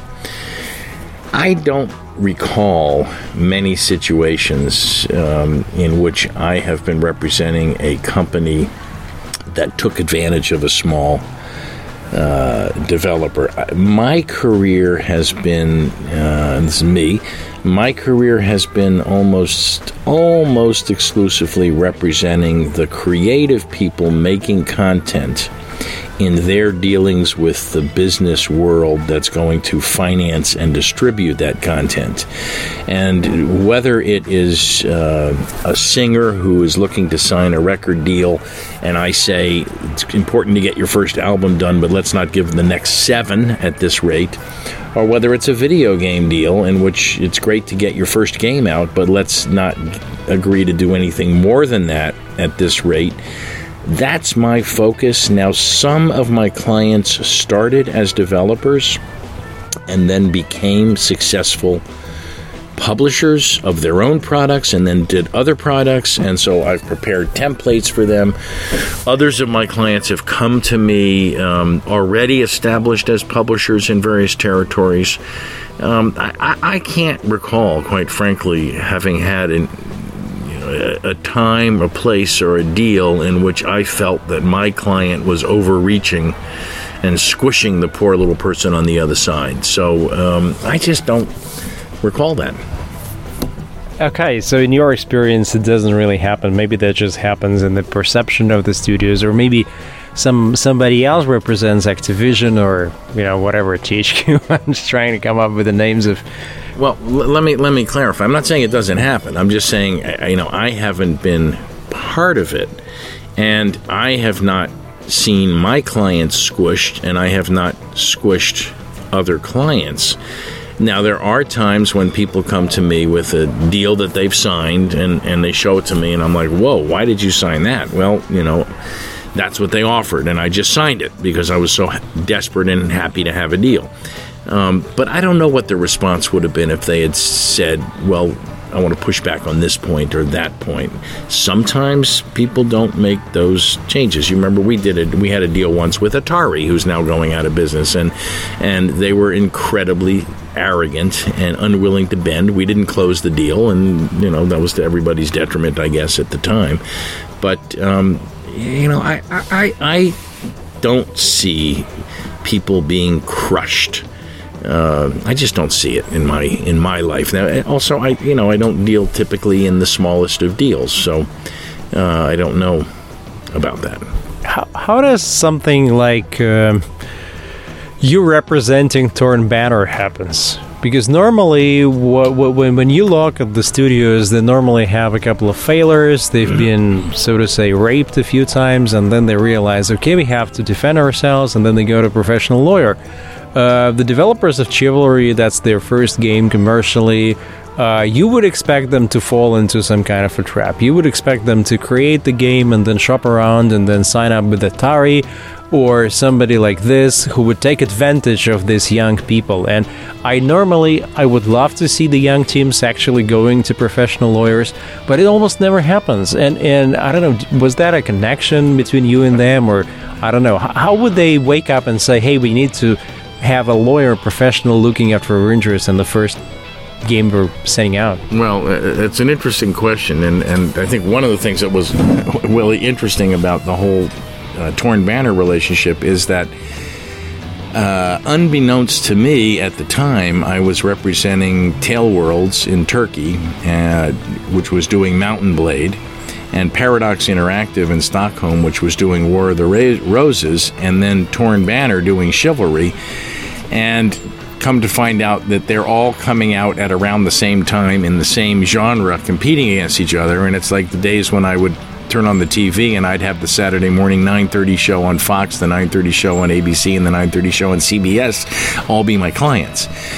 Um, the Torn Banner relationship actually came about when um, Mark Rain, who was at uh, who's the, the uh, head of licensing for Unreal for, for Epic Games. Uh, Mark called me up, um, and we've done a number of deals over the last 15, 20 years. He called me up and he said, You know, we licensed the Unreal Engine to this small virtual studio in Toronto, did a typical deal. They did it without anybody involved. I just saw the game. I think it's pretty good, you know. And they've now got some people looking to make some deals, and we actually get a, Epic gets a percentage. And I don't want to see them make any bad deals, and I think they need really good counsel uh, if I send them uh, to your way, would you give them a hand and uh, help them make their deals right? So I said, of course. You know, I had no idea that they were going to become number one on Steam. Um, and I just did it, and I kept the fees very, very, very low. And, and really, as a favor to Mark, I looked at the first deal they were given, which was a worldwide publishing deal for, you know, tremendously bad terms. I said, forget it. you know, let's make our own separate deals in different territories. And um, I think just having somebody that could answer a couple of questions was great, but I didn't want to s- charge them anything unless uh, you know I, I, thought they were going to go forward. Then the game came out, and then we started, you know, working together. We did the next deal together, and I think they're great people, and um, I enjoy working with them. But uh, you know that that's how that came about, and that's really how I get almost all of my business. I give a lot of talks. And it seems like whenever I give a speech, whether it's at one of the GDCs or E3 or you know wherever it is you know somebody in the audience mentions me to somebody else somewhere and they i saw you talk and like to hire you.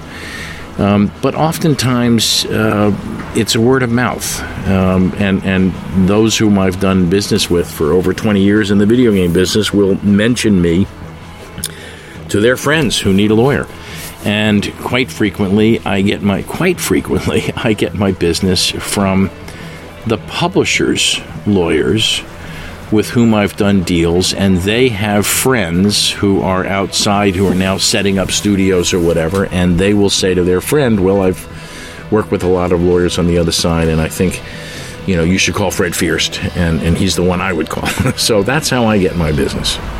Well, that, that's pretty much how I uh, uh, recommend you to my friends. That on the basis of the few cases we've done together and the deals, I definitely know that in comparison to other lawyers, what you can do, and, and I'm just sending them your way. But uh, in this case, in the case of Chivalry, it seems that Mark Rain did a great job of connecting the two worlds. You know, the world where the developers revolve and, and, and where they make their little first game and, uh, you know, they have no clue about the licensing terms and the business. And then your world where you've gone through hundreds of similar deals and you're able to look into their deal and say hey this is not good this is good and then let's do together. So if not for mark they may have signed that first deal and gone on you know making much less money and uh, revenue that they have made right now and so on. So it's pretty important to me that, that, that there is this connection that you know you're you're you're available you're there people can reach you and people can um, get other younger people to reach you who would not necessarily have to make all the mistakes before realizing, hey, I need someone to actually help me and work with me, and it's so much better. And, and, and, and you know, not trying to to uh, uh, do everything on their own in, in this dangerous zone when they move from independent studio with a small project to a, a big publisher or to a big budget deal, and so on and so on. Uh, so what do you think? What do you think the the best recommendation is for any new client who's coming to you or to any other lawyer? Like, what is your sort of short version of if you do this, then the lawyer will be able to help you much better?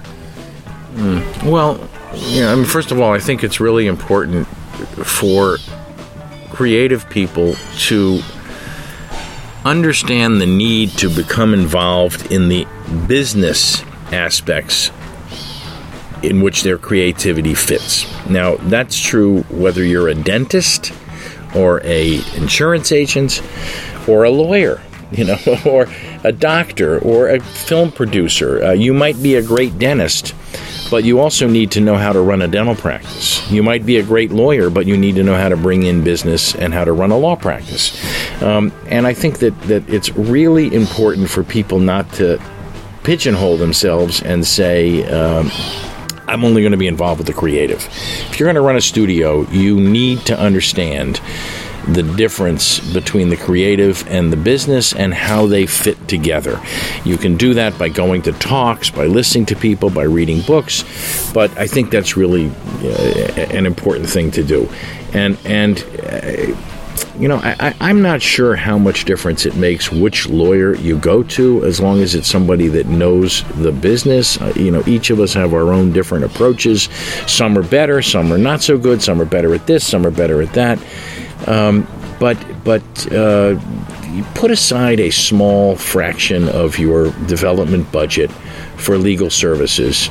And by the way, keep some of that in a lockbox because you just don't know when you're going to have a problem that comes up that's going to be a patent troll or a, a, claim of infringement. And sometimes they are so.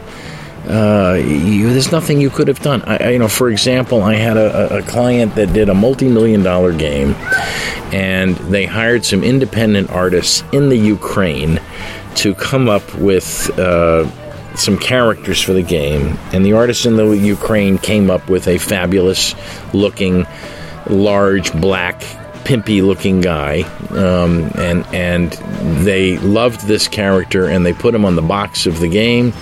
And they did a uh, distribution, special exclusive distribution deal with one of the major retailers in the world. And they had a major publisher. And this particular black guy was the cutout that they used on the six foot stand next to everything. Well, turns out that this guy was a rap musician from Tennessee, and that the artist in Kiev had seen his picture on the web and copied it exactly. Um, now, there's no way that the publisher or the or the you know the, the, financier of the game or the or the developer. There's no way they could have known this, okay? But it costs them some money to, to, to deal with that. So um, you know you you really should try and put a little reserve aside for legal services in case. And you should also make sure to have some money that you put in in the beginning of the process and along the way to try and keep those problems from happening. So, for example, if you're going to have a deal with a Kiev studio to produce some characters for you. Isn't it nice to have a contract that says that that studio has to indemnify you and give you a warranty that you know of creativity and, and you know et cetera, so that if there is a problem, if they have any money, they're the ones who have to take care of it financially and not you. Um, but you know, I'm not sure if that's really responsive to your question. I, I, also will say one thing. You said, what are the worst kinds of clients to have? I can't stand li- uh, clients who make nasty comments about lawyers. Uh, let me say, my mother is a lawyer, was a lawyer. She's retired. My father was a lawyer. Um, many of my best friends are lawyers and behave with the most utmost integrity and caring for people. And so, you know, occasionally I'll have a client come in who's always got a sour gripe to make about lawyers, and I'm happy to send them right out the door. okay, that that that's that was a pretty good sales pitch at the end. Okay, uh, so thanks very much, and uh, hopefully you'll continue to represent more of the creative people and help them uh, reap the benefits of their hard work. And hopefully, more and more cases happen where people uh, get to discover you and your colleagues in the field by a recommendation of someone who has gone through experience and that will save them uh, quite a few years of trial and error. And as the industry gets interconnected, you know, you're representing Russians, you're representing Polish, you're representing Swedish, you're representing, I don't know, probably French, probably Germans, definitely Germans, uh, you know, Belgians, Americans. English, Belgians, you know, Australians, Canadians, Americans, you know. Everyone. Uh, yeah. yeah. So, so in this sense, every, every, every of your clients benefits from your experience and they benefit from other studios bringing different stuff to your table so that you can put something in the contract that maybe happened on some other deal and you saw it happening and you can now prevent it. And so you're like this hub of experience through which the studio can go and say hey can you put into our contract the experience of a hundred other contracts you've done before previously? And i think that's in that way you're doing a great service to the industry and the community that without you, that hub would not exist, and without you, people would be doing that thing on their own, and you know they'd do a hundred and a thousand times the same mistake instead of going up and focusing more on the creative side. So, I thank you for that. Thank you very much, and I hope that your listeners can understand our English. we'll do it, Sanskrit. Thanks.